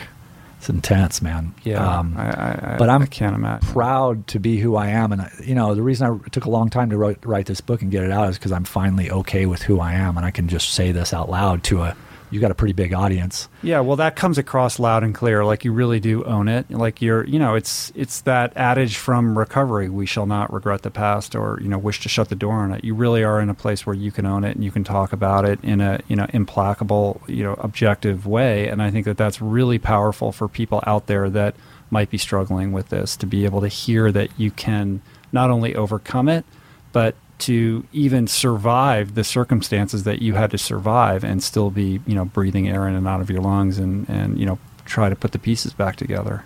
Yeah. Yeah. I mean, that's, you know, it's an intense thing. It's a really, it's a really intense thing. The whole registered sex offender thing on society and the effects of it and how far it's gone politically. You know, it started out as this idea that we wanted to protect society, and it's kind of got to the point where it's a political token where every politician that wants to get elected wants to be tough on crime, so no one will change the laws, and all they'll do is increase them. Mm-hmm. So it's more and more and more. You know, we all want to be protected from the child molester who is, you know, has three conviction for child molestation and is a danger to society which is kind of unrealistic because those type of people don't even make it out anymore. They're they're civilly confined even after they serve. Right, but I can sentence. understand that intention. Like, yeah, yeah, that's, of course, that's valid for sure. But I think it's been extended now that even you know some guy who's out drunk and and and takes a takes a leak on a tree, you know, yeah. in a park could be in that same could get that label and be in that same situation. Yeah, and the scary thing about it is we've taken the discretion away from judges. The judge that heard my case was actually a, a member of, of you know twelve stepper, and um, you know he he did everything he possibly could to get the DA to not have me be a registered sex offender. Even after the after mm. the conviction, after I got out of jail, actually pulled the DA in and said, "Hey, you know, this is ridiculous. This guy doesn't belong here." And and they they didn't do anything about it. They you know they mm-hmm. refused to do anything about it. There's no political. If they take me off and I and I do something wrong, then they they're screwed. Mm-hmm. If they leave me on, then no harm you know no harm mm-hmm. can come to them. You know, so it's a it's a crazy thing in our society. It's very damaging to society, but um, that's kind of a meta thing. As far as my personally experience with it, it was like obviously God put me where my bottom was what my bottom needed to be, and I was challenged with this, and I'm, I feel like I've been, in some ways, I'm honored to have such a such a burden to carry and to be having to take on the spiritual journey that's required to go through this and live life with this label and to reach a point where I'm okay with it mm-hmm. and embrace it. Actually, that's that's the courageous aspect of of how you have to approach life, right? I mean, you are convicted felon uh, and registered sex offender. You've been disbarred. You can't pursue the career that you would like to pursue. That you spent years, you know, getting yourself into in a place to to do to take yourself out of the circumstances in, under which you were raised. How do you how do you move forward? How do you move forward? How do you wake up in the morning and face life? And you mentioned earlier, like when you first met Bob Forrest, you you were attracted to his kind of agnostic, um, atheist perspective, but I'm not so sure that that's going to serve you in approaching this new phase of your life. Yeah, no that was just a start. You know, the doorknob, the, Mhm. the using the doorknob or the A group as your god is it doesn't work for too long. It might get you sober for a little while, but um, and clean. Um, uh, you know the one thing I did was I immediately got a girlfriend who had a lot of time. That'll solve the problem. yeah. And, uh, you know, in a ways it kind of did. I, I got this girlfriend who was this amazing person who I was more of a fan of than I was necessarily attracted romantically now that I look back on it. But she was, she had some time. She was this incredible story, kind of like mine. And she was living it and walking it. She introduced me to, to you know, I, I, I live on the east side, you know, Silver Lake, um, Los Angeles east side, which is Who's this, calling who a hipster? Oh no, I'm totally. I, hey, I, I buy in. I'm in now. I did, back in the day, I did. You're I, out the suburbs right now. This is like the Orange County of Yeah. LA. This couldn't be less hipsterish. but I was introduced to this. Uh, you know, where a lot of artists artists live, and this whole program out there. It's huge. You know, the Twelve Steps are huge out there, and um, I mean they're huge all over LA. But there was just a certain group out there, and she was very into spirituality. And you know, I grew up in the Inland Empire, which is basically the Midwest of of uh, C- Southern California. And you know, therapy, please. You know, I remember she took me to Amma, You know, Amma, the The hugging saint. the I've been to hugging Amma saint. twice. Me too. I've been to Yeah. Amma twice. Explain to people who are listening who Amma is, because most people probably so don't. Amma's know, an Indian woman, Indian from India, and she, she, her practice is hugging people, and you would think that's crazy, especially if you're me back then. And Mm-hmm. but she hugs you, and it blows your mind because she transmits love through her hugs, and Mm-hmm. she, and you can't help the force of it, the power of it, even if it's just the people around. There's thousands of people that go to LAX when she comes into LA. Thousands. You wait in line all day. And my experience with that- inching forward to Yeah. have the opportunity to hug her. We named one of our dogs after her. Oh yeah, we have a dog named Alma. Amma. and so I, She's so huggable. I was introduced to these spiritual concepts and these, um, you know, I, I also, you know, I'm still a member of uh, Agape International Spiritual Center. Oh, okay, cool. And Reverend Michael Reverend and- Michael Beckwith. Yeah, and who- Ricky. You got to get him on your show. I would love to have him on the show. He, he, him, and his they are amazing people, and what they've done with Agape is truly remarkable. Yeah, I went on a silent meditation just recently with them, and it just was like, was awesome. I, That's agape beautiful. is is that's where I found my God was like, was in agape, um, and And explain what Agape is, because Agape International is a kind of an offshoot of uh, Science of Mind, not to be ref- not to be uh, um, confused, with with Scient- Scientology. yeah. Please don't. It's the Um, Ernest Holmes uh, exactly. science of mind approach. Right, Ernest Holmes Science of Mind, um, and basically it, it's it's a non it's not really a church. It's a non-religious organization that believes in, in spirituality, basically, and, and uses a lot of the teachings of Jesus and Mahatma Gandhi and Martin Luther King and and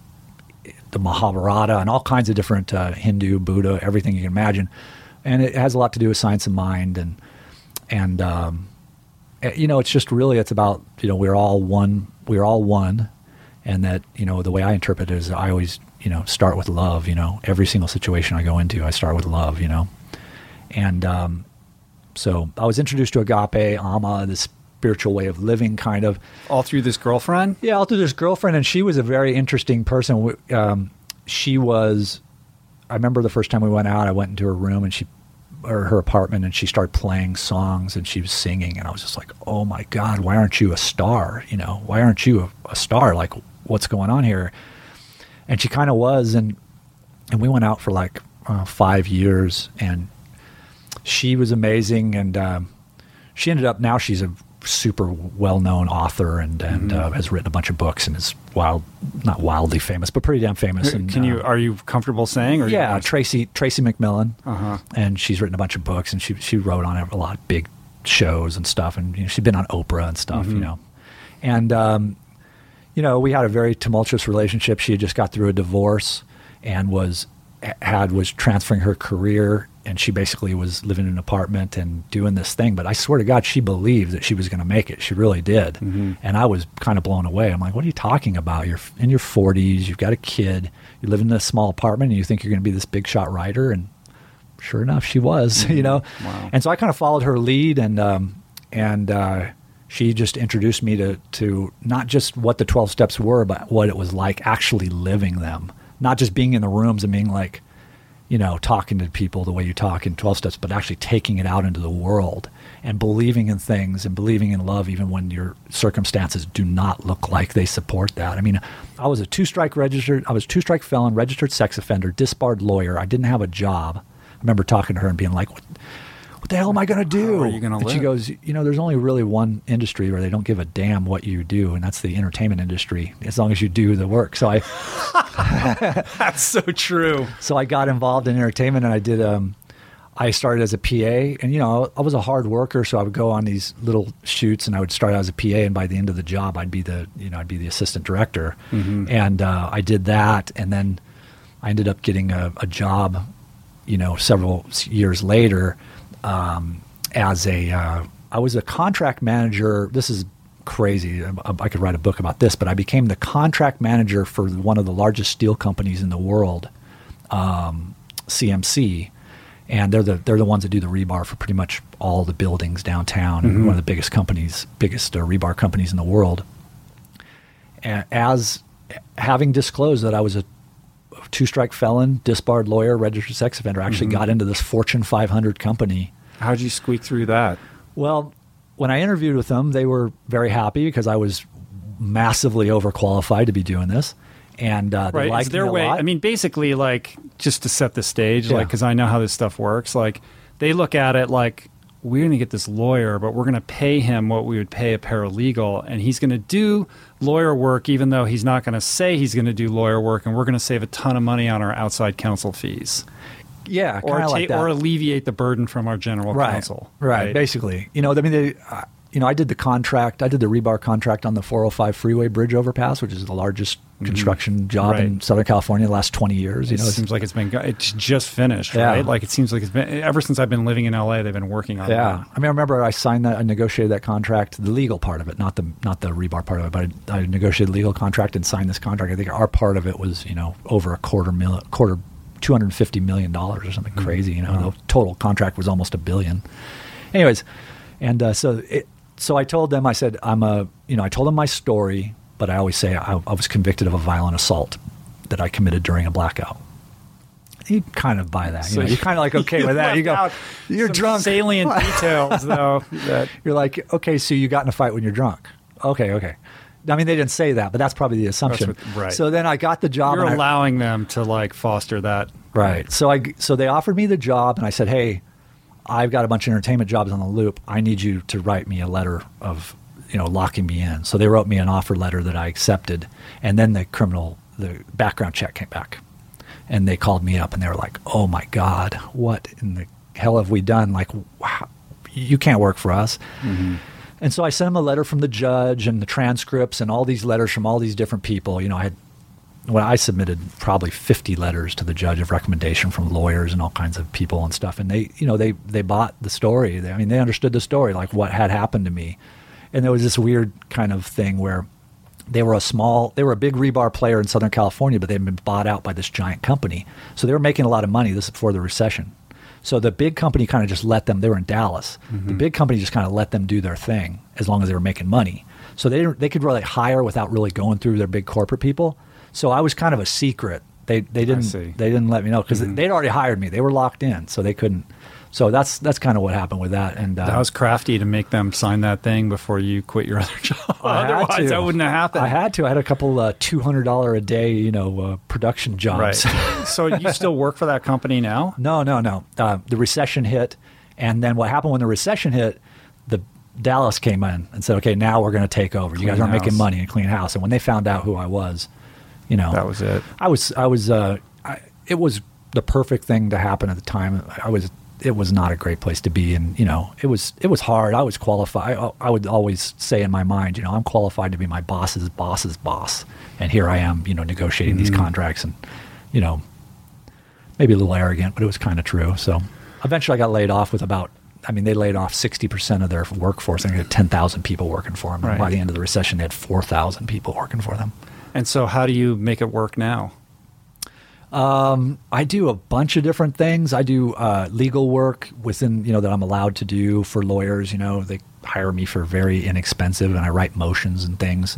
Um, I do. Um, um, I'm a bit of a fixer. Um, you know, like like a uh, what's this like a like a Michael Clayton, like a Ray. What's a Ray Donovan? Like on a very very small scale of that, uh-huh. a very small scale like that. I'm kind of the guy you know who knows a lot of real estate agents and knows a lot of lawyers and and does a little odd work here and there. Uh, I have a few different uh, financial type businesses that I that I dabble in, and and uh, the book, you know, the book makes a little right. revenue and stuff, and and uh, yeah, my fiance and I make it work. So you're engaged to be married now. Yeah, yeah. Congratulations. Just recently. Thank you. Thank you. Yeah. How She's wonderful. with her? Oh, What's um, her name? Her, her name's Teresa. Mm-hmm. Um, she's amazing, and uh, God, about a year. I mean, it was like one of those things where you just meet the person and you realize, oh, all that time, all those other girls where I thought I had to work to make this work, it's not like that. Not that you don't have to work to make relationships work, but like you just know that she's the one. Like I great, knew she's man. the one. We got got engaged, and um, that's that's fantastic. Yeah, I'm stoked. She's amazing.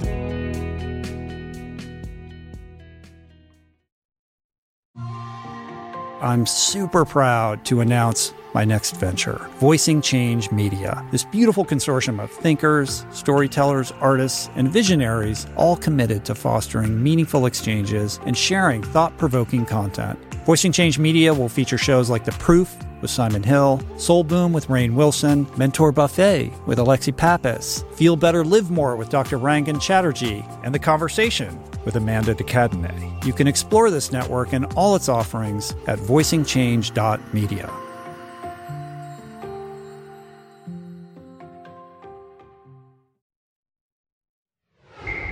So here you are, not just uh, breathing, but actually thriving. You've got this book out here, and I want to get into like what inspired you to write the book. Like, did you is it something you always wanted to do, or did you feel like an obligation to address this issue, or what what what was it inside of you that felt like you needed to express this? I publicly. Well, okay, so I love having this book so that I can say, you know, here it is. You want to know what's up? Mm-hmm. Here it is.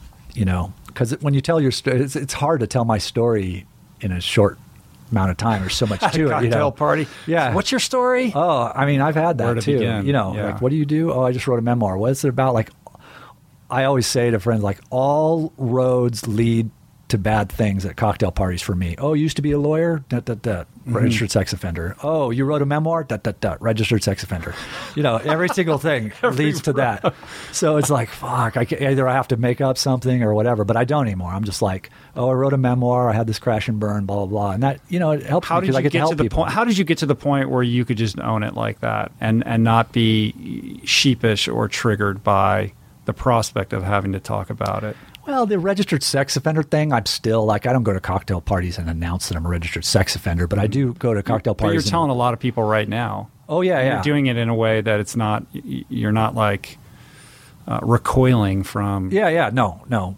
Um, uh, I, you know, I this happened after I wrote it, but I, I remember hearing Monica Lewinsky talk about how she wanted to own her story, and mm-hmm. I was mm-hmm. like, oh, I love that. You know. I love the idea of like I own my story. The government doesn't get to own my story. The state bar doesn't get to own my story. The district attorney's office doesn't get to own my story. I own my story. It's mine. This is what happened. I put it in here. It's all true.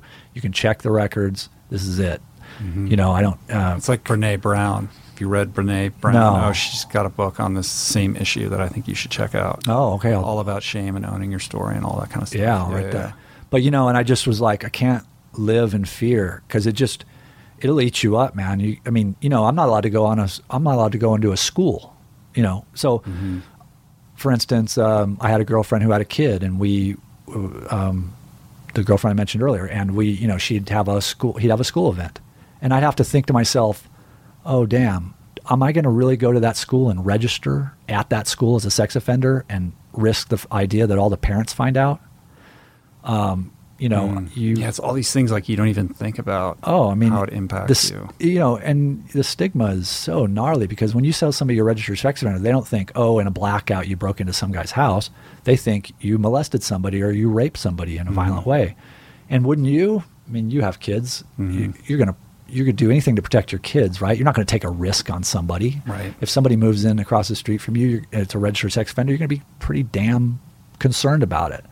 So, you know, it's a it's a tricky thing, but but um, my story is what my story is. I don't think I should be a registered sex offender anyway from the what happened, but I am, you know, and everything happens for a reason, and I I own my story, and um, I didn't want to live in fear anymore, you know, mm-hmm. take me or leave me. And the interesting thing is, I guess because I've been in my community so long, you know, I've been in I've I've stayed on the east side and I've been going to meetings and different programs, particularly the main one, for uh, you know the entire time. And so people know me. You know, you can't hide from who you are. You can hide from who you are when you meet somebody a couple of times, but you can't hide who you are. People can see. They're like, you know, we're like dogs. We we know who's who. Mm-hmm. There's people that are squeaky clean on the outside, but you know they're they're creepy. And there's people who have the like me who have a pretty creepy story. Who I, I just don't think I come across that way. I think, you know, when I move into a neighborhood, I, I think you know you're safer now that I'm here. You know, your property value might went down a little bit, but, but you're safer. Not that, not that. I'm, right. you only you can't find even my, my address when you look me up online. It's, I'm not of that ilk of the registration, but you know what I'm saying. Oh, there's like different tiers. Like yeah, tell you exactly where yeah. they live. If you're if a child, done X or Y. Yeah, if you've uh-huh. done certain crimes that are of a certain, you know, a, rate. Uh, so for you, it's just like a zone. You're yeah, yeah, zone. yeah. I got you. I'm in a zone. uh, I just, you know, my my I want my calling card to be. I want to be your mama's favorite sex offender. You know. there you go. Well, you can print those cards up today if you want. yeah. I mean, what do you want people to get out of your story and your book? Like, what is the the takeaway? You know, perhaps if you're somebody who maybe is, you know, suffering from some form of you know the affliction that was your downfall? Well, I want people to, uh, you know, I mean, my my primary purpose, uh, consistent with the program that saved my life, is to be of service to other people, right? So my I am more qualified to be of service to people who have the same addiction that I have than anyone else because I have those addictions. I mean, that's what Bill Wilson taught us, right? So uh, I want people to read this story and be moved by it and see, like, you know, the feelings. I mean, to me, a memoir, the quality of a memoir isn't the quality, isn't the uh, crunchy top. It's the it's whether you exposed your feelings or not. Mm-hmm. Like I've, I've been a memoir fan for a long time, and I've read a lot of memoirs, and the memoirs I like are the ones that expose your feelings, and those are the ones that that's what affect people. To, well, that's what allows the reader to emotionally connect. Yeah, you know, it's like the story. Like you can tell crazy stories, but if you're not tapping in, tapping that emotional vein that you can relate to, it's gonna the power of that is gonna be lost on you. And I think it, it, that's very clear in your book. Like I could tell you put a lot of, um, you know, considered thought into making sure that you were honestly and and openly conveying what it's like to be in that emotional state in a very vulnerable way. Like I, I got that immediately. And as a fellow addict alcoholic, like I'm like, oh yeah, like I'm I'm right there. Like I know exactly what you're talking about, and I think that is going to help a lot of people. Thanks. I mean, that's my. Yeah. I mean, two purposes. One was that I want to own my story, and the second one is I want to be of service to people.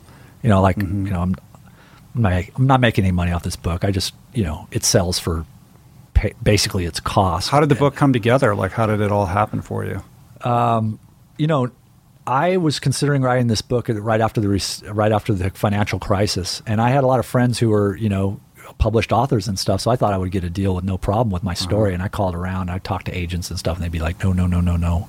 And so I ended up forming my own publishing company and oh, you did doing it myself. And oh, wow. We're actually taking on other authors uh-huh. and uh, considering, you know, we, we, have another author that we're going to be putting a book out soon. And so, oh, that's super interesting. So I'm, you know, I figure I'm an attorney. I know how to uh-huh. do uh, publishing and and uh, Teresa, who's the who basically runs it. She does, you know, she did my video trailer. She did my website. Um, and she's really good at it. And she did a lot of the stuff, you know. So my, I guess technically it's self-published, but if you were to look at it, you would never, you would never think that. Yeah, I didn't think so. I just thought it was an imprint that I wasn't familiar with. Yeah, it's so a lot. It's, it's, like a yeah, it's like you created your own imprint. That's cool. Yeah, yeah. So, so I want to take that and because there's other authors out there that don't get uh, that are kind of are kind of in between. Like they mm-hmm. don't, they're not going to sell that much because of they're not marketable for whatever reason. I mean, it's a lot like the music industry. I think nowadays. Yeah, it's a lot. It's basically like if you don't have a platform, you're, you're they don't want you. They don't really care how good your writing is unless you're established. Dude. It's really a business. Yeah, they're buying they're buying your audience. Yeah, they, and I don't they have want you. They want you to come with an audience, and and and that has nothing to do with your talent as a writer. Yeah, and I didn't have an audience, and so they weren't really interested in me, especially when it was the recession. I think now if I had the same thing, and I could probably sell. Mm-hmm. I, I, I, don't know whether I will sell my next book, but but um, we'll see. Interesting. And what is uh, recovery look like for you now? So you're 12 years, a little over 12 years sober at this point. Yeah, yeah. I'll be 13 in July, or which is the date of the the, the crime. Um, it's my whole life, you know. I I, I meditate every day. Um, I have a prayer practice. I go to meetings um, in two different programs, uh, two, three, anywhere from one to five times a week. I have sponsor. I have a sponsor, and I have sponsees. Um, some have a lot of time, and some have very little time. Some call me, some don't. Mm-hmm. and uh, you know, it's it's my it's the basis of my life. It's it's what it's it was the last house on the block for me. It was what saved my life, and so and it's a program that works in hard times. You know, like they say, I don't do it because I owe it. I do it because it's the only way I know how to live. You know, it's through mm-hmm. the 12 steps. Mm-hmm. And it's blossomed out into other things. You know, like I said, I'm a member of Agape and I practice science of mind and I meditate and those things. But really, it's the, the, the mothership is the 12 steps. Right. And you've never lost sight of that being the number one priority. No, no. I mean, you know, it's great. It's, uh, look what happened to me. Yeah. I mean, you know, I, I'm very graced by not by having a certain bottom. I mean, when people say, "Oh, I could go out and drink again," I'm like, "Oh man, you know, I've been." Well, yeah, but you could. I mean, listen, you know, alcoholics, addicts, they're crafty. You could come up with some argument. Well, it was only because like I grabbed my jacket, you know, and the wallet was in right, my right. jacket. If that didn't happen, none of this would have happened, and you could play the victim and you know get into some crazy narrative and then talk yourself right back into you know a drink and whatever behavior comes packed with that. Right. Well and the other thing too is i i i love my life. I love it. I didn't want to be a player when i was younger. I was so scared of poverty. I mean my key word to life was and to this day is wholesome. I wanted mm-hmm. to be mm-hmm. wholesome. I never had the idea of being this player who went to bars and slept with a lot of women and stuff and did one night stands and was trying to be cool was not me. I wanted to be a geek. That's a very important point. That's a very because it's because I think I think that that gets lost because there's this idea. Well, you just want to be with all these women. You're not that guy. You're not like the guy who wants to be at the party. No, no. I'm, and that's what makes it all the more like ironic and bizarre yeah, I look I look back at myself then, and I like oh, what a tool, you know, and why you, you just not who I am now is who I love to be. I look at myself in the mirror and I'm okay with it. I get up every day and I'm stoked to be alive. You know, mm-hmm. I like you know, like you talking your podcast about your training and stuff. Like I get up and I you know my passion now is golf, and it's kind of saved my life in the way that ultra has saved your life. Yeah. But but I get up and I'm just stoked that I get to do it. I'm so stoked I get to go to meetings. I get to be of service to people. I'm good at being of service to people because mm-hmm. I've been through this thing and I've been doing it for 12 years. And I, I'm lucky enough to have this woman that I love and I live in a nice house and I have a good uh, living. I'm not rich or anything, but I'm certainly uh, fine. I live in a community I love with a lot of artists and I have a bunch of friends, most of whom are, are in the program and just a beautiful friggin' life. I mean, why would I, why would I ever risk that over some, over getting high, you know? No way. Fuck that's that. a that's an amazing perspective from where you've come from. Yeah, thanks. and so I want to, I, I kind of want to wrap it up with a final like inquiry or you know line of thought if somebody's listening to this, and this is kind of how I kind of always, you know, wrap up conversations with people like yourself. Like if somebody's listening to this and they're they're caught in that cycle of addiction, perhaps they're harboring, you know, some secret second life where they're, you know, doing some of the things that you were doing or find themselves compelled by that world, but don't know how to find their way out or can't grab onto the solution. You know, their elevator is going down uh, and maybe they're not ready to get off it yet, but they know maybe even unconsciously that they're going to have to soon. Like, how do you speak to that guy? Well, I would say to him, first of all, reach out for help, you know, and reach out for help on multiple levels. You know, go to therapy and be honest. If you don't have money for therapy, go to a 12 step program that addresses whatever your issue is, whether it's alcohol, nicotine, Al Anon, whatever it is, go there, be honest, uh, and there's help for you if you want it. You know, um, you, your bottom your bottom is when you stop digging, mm-hmm. and if you want your bottom to be really low, like I did apparently, then it, it can be that low. And if you don't, yeah. if you don't, what's your pain threshold? Yeah, what's your yeah. pain threshold? So. Um, join us and even there's a lot of people who stop in at these meetings and decide that they're not it's not for them but why not do the research and check it out before your life gets completely unmanageable? Yeah, it's interesting. I noticed in in the upfront in your book, you have kind of an author's note where you talk about um, the tradition of anonymity in 12 step. And this is something that came up in the conversation with Khalil. Like, I never know where that, that line is of what we can or should talk about and what we should avoid. And certainly, we're speaking into microphones right now. Yeah. We're both members of 12 step, and we're both advocates of that uh, lifestyle as a means of recovery. But then I always feel guarded or cagey about what I can or cannot share and don't, you know, shouldn't share because I don't want to traverse that tradition. But I'm not crystal clear on where that line sits. Like, where is that line for you? Obviously, you're you're not anonymous in your own sobriety, and you've written an entire book about your journey um, but anonymity still vests with obviously with other people and certain aspects of the 12-step program itself. Yeah, well, for me, I you know the the tradition is that we are an, anonymous at the level of press, radio, and film, and this is obviously you know falls within radio, and um, my book obviously falls within press, public public right. press domain too. So my thing is in the book and in this podcast, to the extent I was successful at it, I try to identify myself as a 12 stepper, mm-hmm. not affiliated with any particular program, and and uh, maybe you can read between the lines, or maybe I even accidentally identified which program. But the bottom line is that um, uh, I think you can identify yourself as a 12 stepper or someone in recovery and not necessarily mm-hmm. violate the anonymity um, part of it. Because I do respect the program, and I'm not sure whether that tradition is the same as it used to be. Uh, but the bottom line is it's there. I respect it as best I mm-hmm. as best I can, and still own my story. Yeah. So you know, and if I can help somebody um, if I can help somebody, then that's awesome. And I have, you know, the people that have contacted me, you know, after a lot of people have reviewed the book and have contacted me and said, "Oh my God, I sent this to somebody and they're going to 12 step program now or something like that." So, you know, that's that's the beauty of it, right? We right. we get to save ourselves and then we get to help s- save some others through this program. It's right. pretty pretty bitching. Well, uh, it's quite a journey that you've been on, man, and uh, it's been an honor and a privilege to uh, to have you sit here and, and, and share openly your story.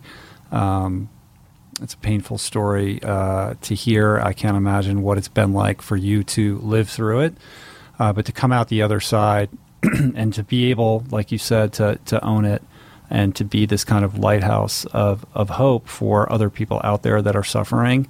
Um, from something that I think is is truly pernicious and, and lives in the dark corners and the underbelly of our culture, but at a profound level that I think we don't uh, speak to adequately. And I would imagine there's a lot of people that are suffering out there. So I think that you are of tremendous service in, in, in carrying this frequency for other people to latch onto. So thanks for that. And the book is great. I think we need to close it down with you explaining the title because it is a little bit of an inside joke. Oh, right? oh. yeah, straight pepper diet. Straight pepper diet. Straight pepper. You explain it up in front, but like for yeah. most people, they're going to be straight pepper diet. What does that mean? It's a diet book. Well, straight pepper diet is a, a, diet book of sorts. straight pepper diet is a reference to page sixty nine of the of this fourth edition of Big. Right. So ironic that it's page sixty. Yeah, yeah. Right. Haha. sixth grade joke. Uh, Alcoholics Anonymous, and basically it's a reference to the idea that uh, some would have uh, no flair for their fare. I mean, no no seasoning for their food, and other would would uh, have all a straight pepper diet, and it's a metaphor for sex, you know. Mm-hmm. And uh, the AA necessarily has no opinion on that, but it's just a, a, a lifting of that phrase, straight pepper diet, which basically means mm-hmm. you know a very overactive sexual appetite. It's a very clever title. Thanks. Hopefully, yeah. AA doesn't sue me. That's right. You know. Is that a violation of the traditions? Uh, no, I think it's a violation of traditions. Copyright. It might be a violation of copyright laws, yeah. but uh, from what I understand, AA is not litigious, and uh, there might have been some other. He might have lifted it from somebody else, and the book is probably nearing its uh, what eighty-five year right uh, copyright. Well, neither of us are practicing lawyers anymore, so we can't speak to that, right? I, oh, definitely not. I don't practice law. I haven't practiced law in a long time. if I could give you my bar membership, I would. Oh man, that would be cool. Yeah, maybe in a and is it from like parallel, Cornell or something? Or in a parallel universe, I would grant you that, my friend. thanks, brother. All right. Well, thanks for dropping by. Uh, the book is called Straight Pepper Diet. Check it out. Use the Amazon banner ad at richroll.com to. Uh, to explore it on Amazon. And if you want to learn more uh, about Joseph, what's the best place to find you? Your website? Yeah, straightpepperdietmemoir.com. Uh, okay, cool. And you're on Twitter and all those places, right? Yeah, Twitter and. Uh, just your name? Uh, yeah, Twitter's yeah, just my N name. N A U S, Joseph Naus. Yeah. Right? Yep, yep. Cool. And what's going on uh, with Nick and the, the option and the project? Or can you speak to that? Or is that all like mm. off? No, no. Nick yeah. is out there rolling with it. He wants to turn it into um, like a you know like a HBO series type of thing, not a movie. Right. And I'm all down with that. That's so, cool. You know. It's kind of like uh, like it has a little bit of a Californication vibe to it. You know? Yeah, yeah. No, he's amazing. He's how I hooked up with you. Mm-hmm. And um, his wife too. Actually, his wife is how I hooked up. Uh, right, she's a blogger. Yeah, she chased you down, right? Yeah, yeah. Uh-huh. She's a super fan, and so I was really honored by that. I've been real honored. You know, the book the book is kind of a bit of a Bernie Sanders. You know, it's like the the populace loves it, but I have had almost no media attention at all from it, and I'm not quite sure mm-hmm. why, other than it's not by a major publisher. But but that's fine with me. It's hard, man. It's hard to it's hard to get the media attention. Yeah, yeah. Book, you know, and that's fine. I'm just you know, it is what it is, and it's it's doing what it's supposed to do because that's what it is. Well, it's uh, it, it's not expiring. You know what I mean? No, yeah, that's great. In fact, it just and the great thing about Amazon is the more you sell, the more you sell. Right? That's right. You know, so yeah. that's that's cool. So, well, uh, best of luck to you, man. Thanks. All right, go vegan, everybody. Oh, that we didn't even talk about vegan stuff. No, you're gonna have to come back. Yeah, right? yeah, like yeah. you saw Cowspiracy. Totally, man. I'm yeah, totally on that tip. we didn't touch on veganism. I know. Or, well, I think Nick. Or, no, or, here's uh, what golf. happened. I know. We got to wrap it up. But like, I'm just gonna say, like, Nick. Nick turned me on to you, so I, I'm reading your Twitter, and I'm like, oh, this guy's like watching Cowspiracy and doing all that, you know, like, so you were already on like the whole veg trip. Well, you know. well, I, let me may I make this point real Yeah, quick? You can cut it off, if you don't like it, but no, it's all right. But um, it, this kind of really is an encapsulation of what al- what addiction is like. Is I read Diet for a New America in probably 1989, I think, and uh, I went vegetarian for two years because of that. And then, you know, once I got into my addiction, that all went out the door, and I started eating In and Out burgers again. And um, you know, I was an athlete and everything. So now, 13 years later, that my life is back in semblance, and I I don't have to have demoralization because I think eating meat is kind of demoralizing myself because I knew about this. I'm, I can't claim ignorance like so many people do. I read Diet for a New America and was completely sold on the idea of a, uh, at least a, a meat-free diet um, in 1989, and it took me this long to get back to veganism. So when you talk about the way you approach people about veganism and not doing it in a way that's very uh, aggressive, but being from a more a compassionate place. I like that because that's who I was. I mean, I was a guy who knew about this stuff and still didn't do it. Mm-hmm. But now that I've gone, I'm almost completely vegan, which you know, um, I've it's changed my life. I mean, I've, I don't have the pains that I used to have. I've lost some weight, and you know, and I wasn't like I was in bad shape before. It's just that Yeah. now I'm in much better shape. So How's it, how's I'm it, how's it- How's it impacting the golf game?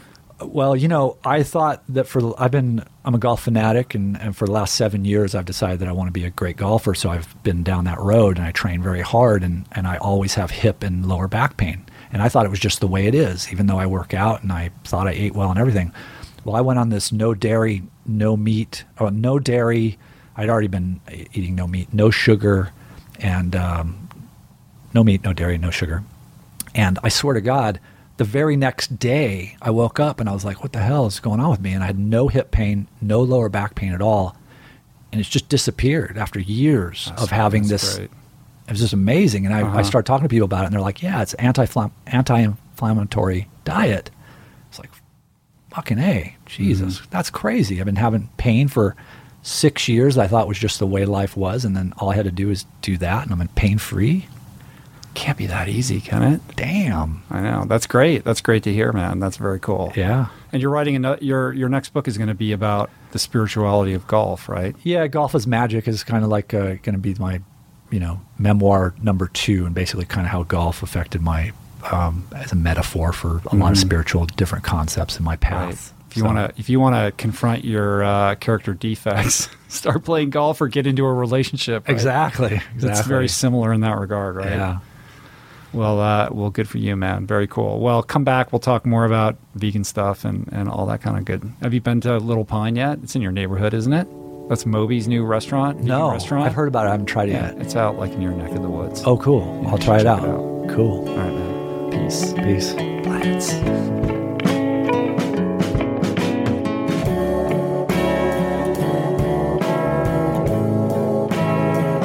Right, you guys, that's it. That's today's show. Gotta go for you. How do you feel about that? It was intense, right? But I really think that it is worthwhile to have that conversation. I'm really glad that I did, and I hope that you guys got uh, some good stuff out of that. Please check out this week's show notes for much, much more. I've got tons of links and resources uh, on the episode page for this episode. And for all your plant power and RRP swag and merch, visit richroll.com. And of course, keep sending in your questions for future Q&A podcasts to info at richroll. So thanks so much, you guys. I hope you enjoyed this episode and it gave you a couple things to really think about and grapple with this week. And I'll see you soon. Peace. Plants.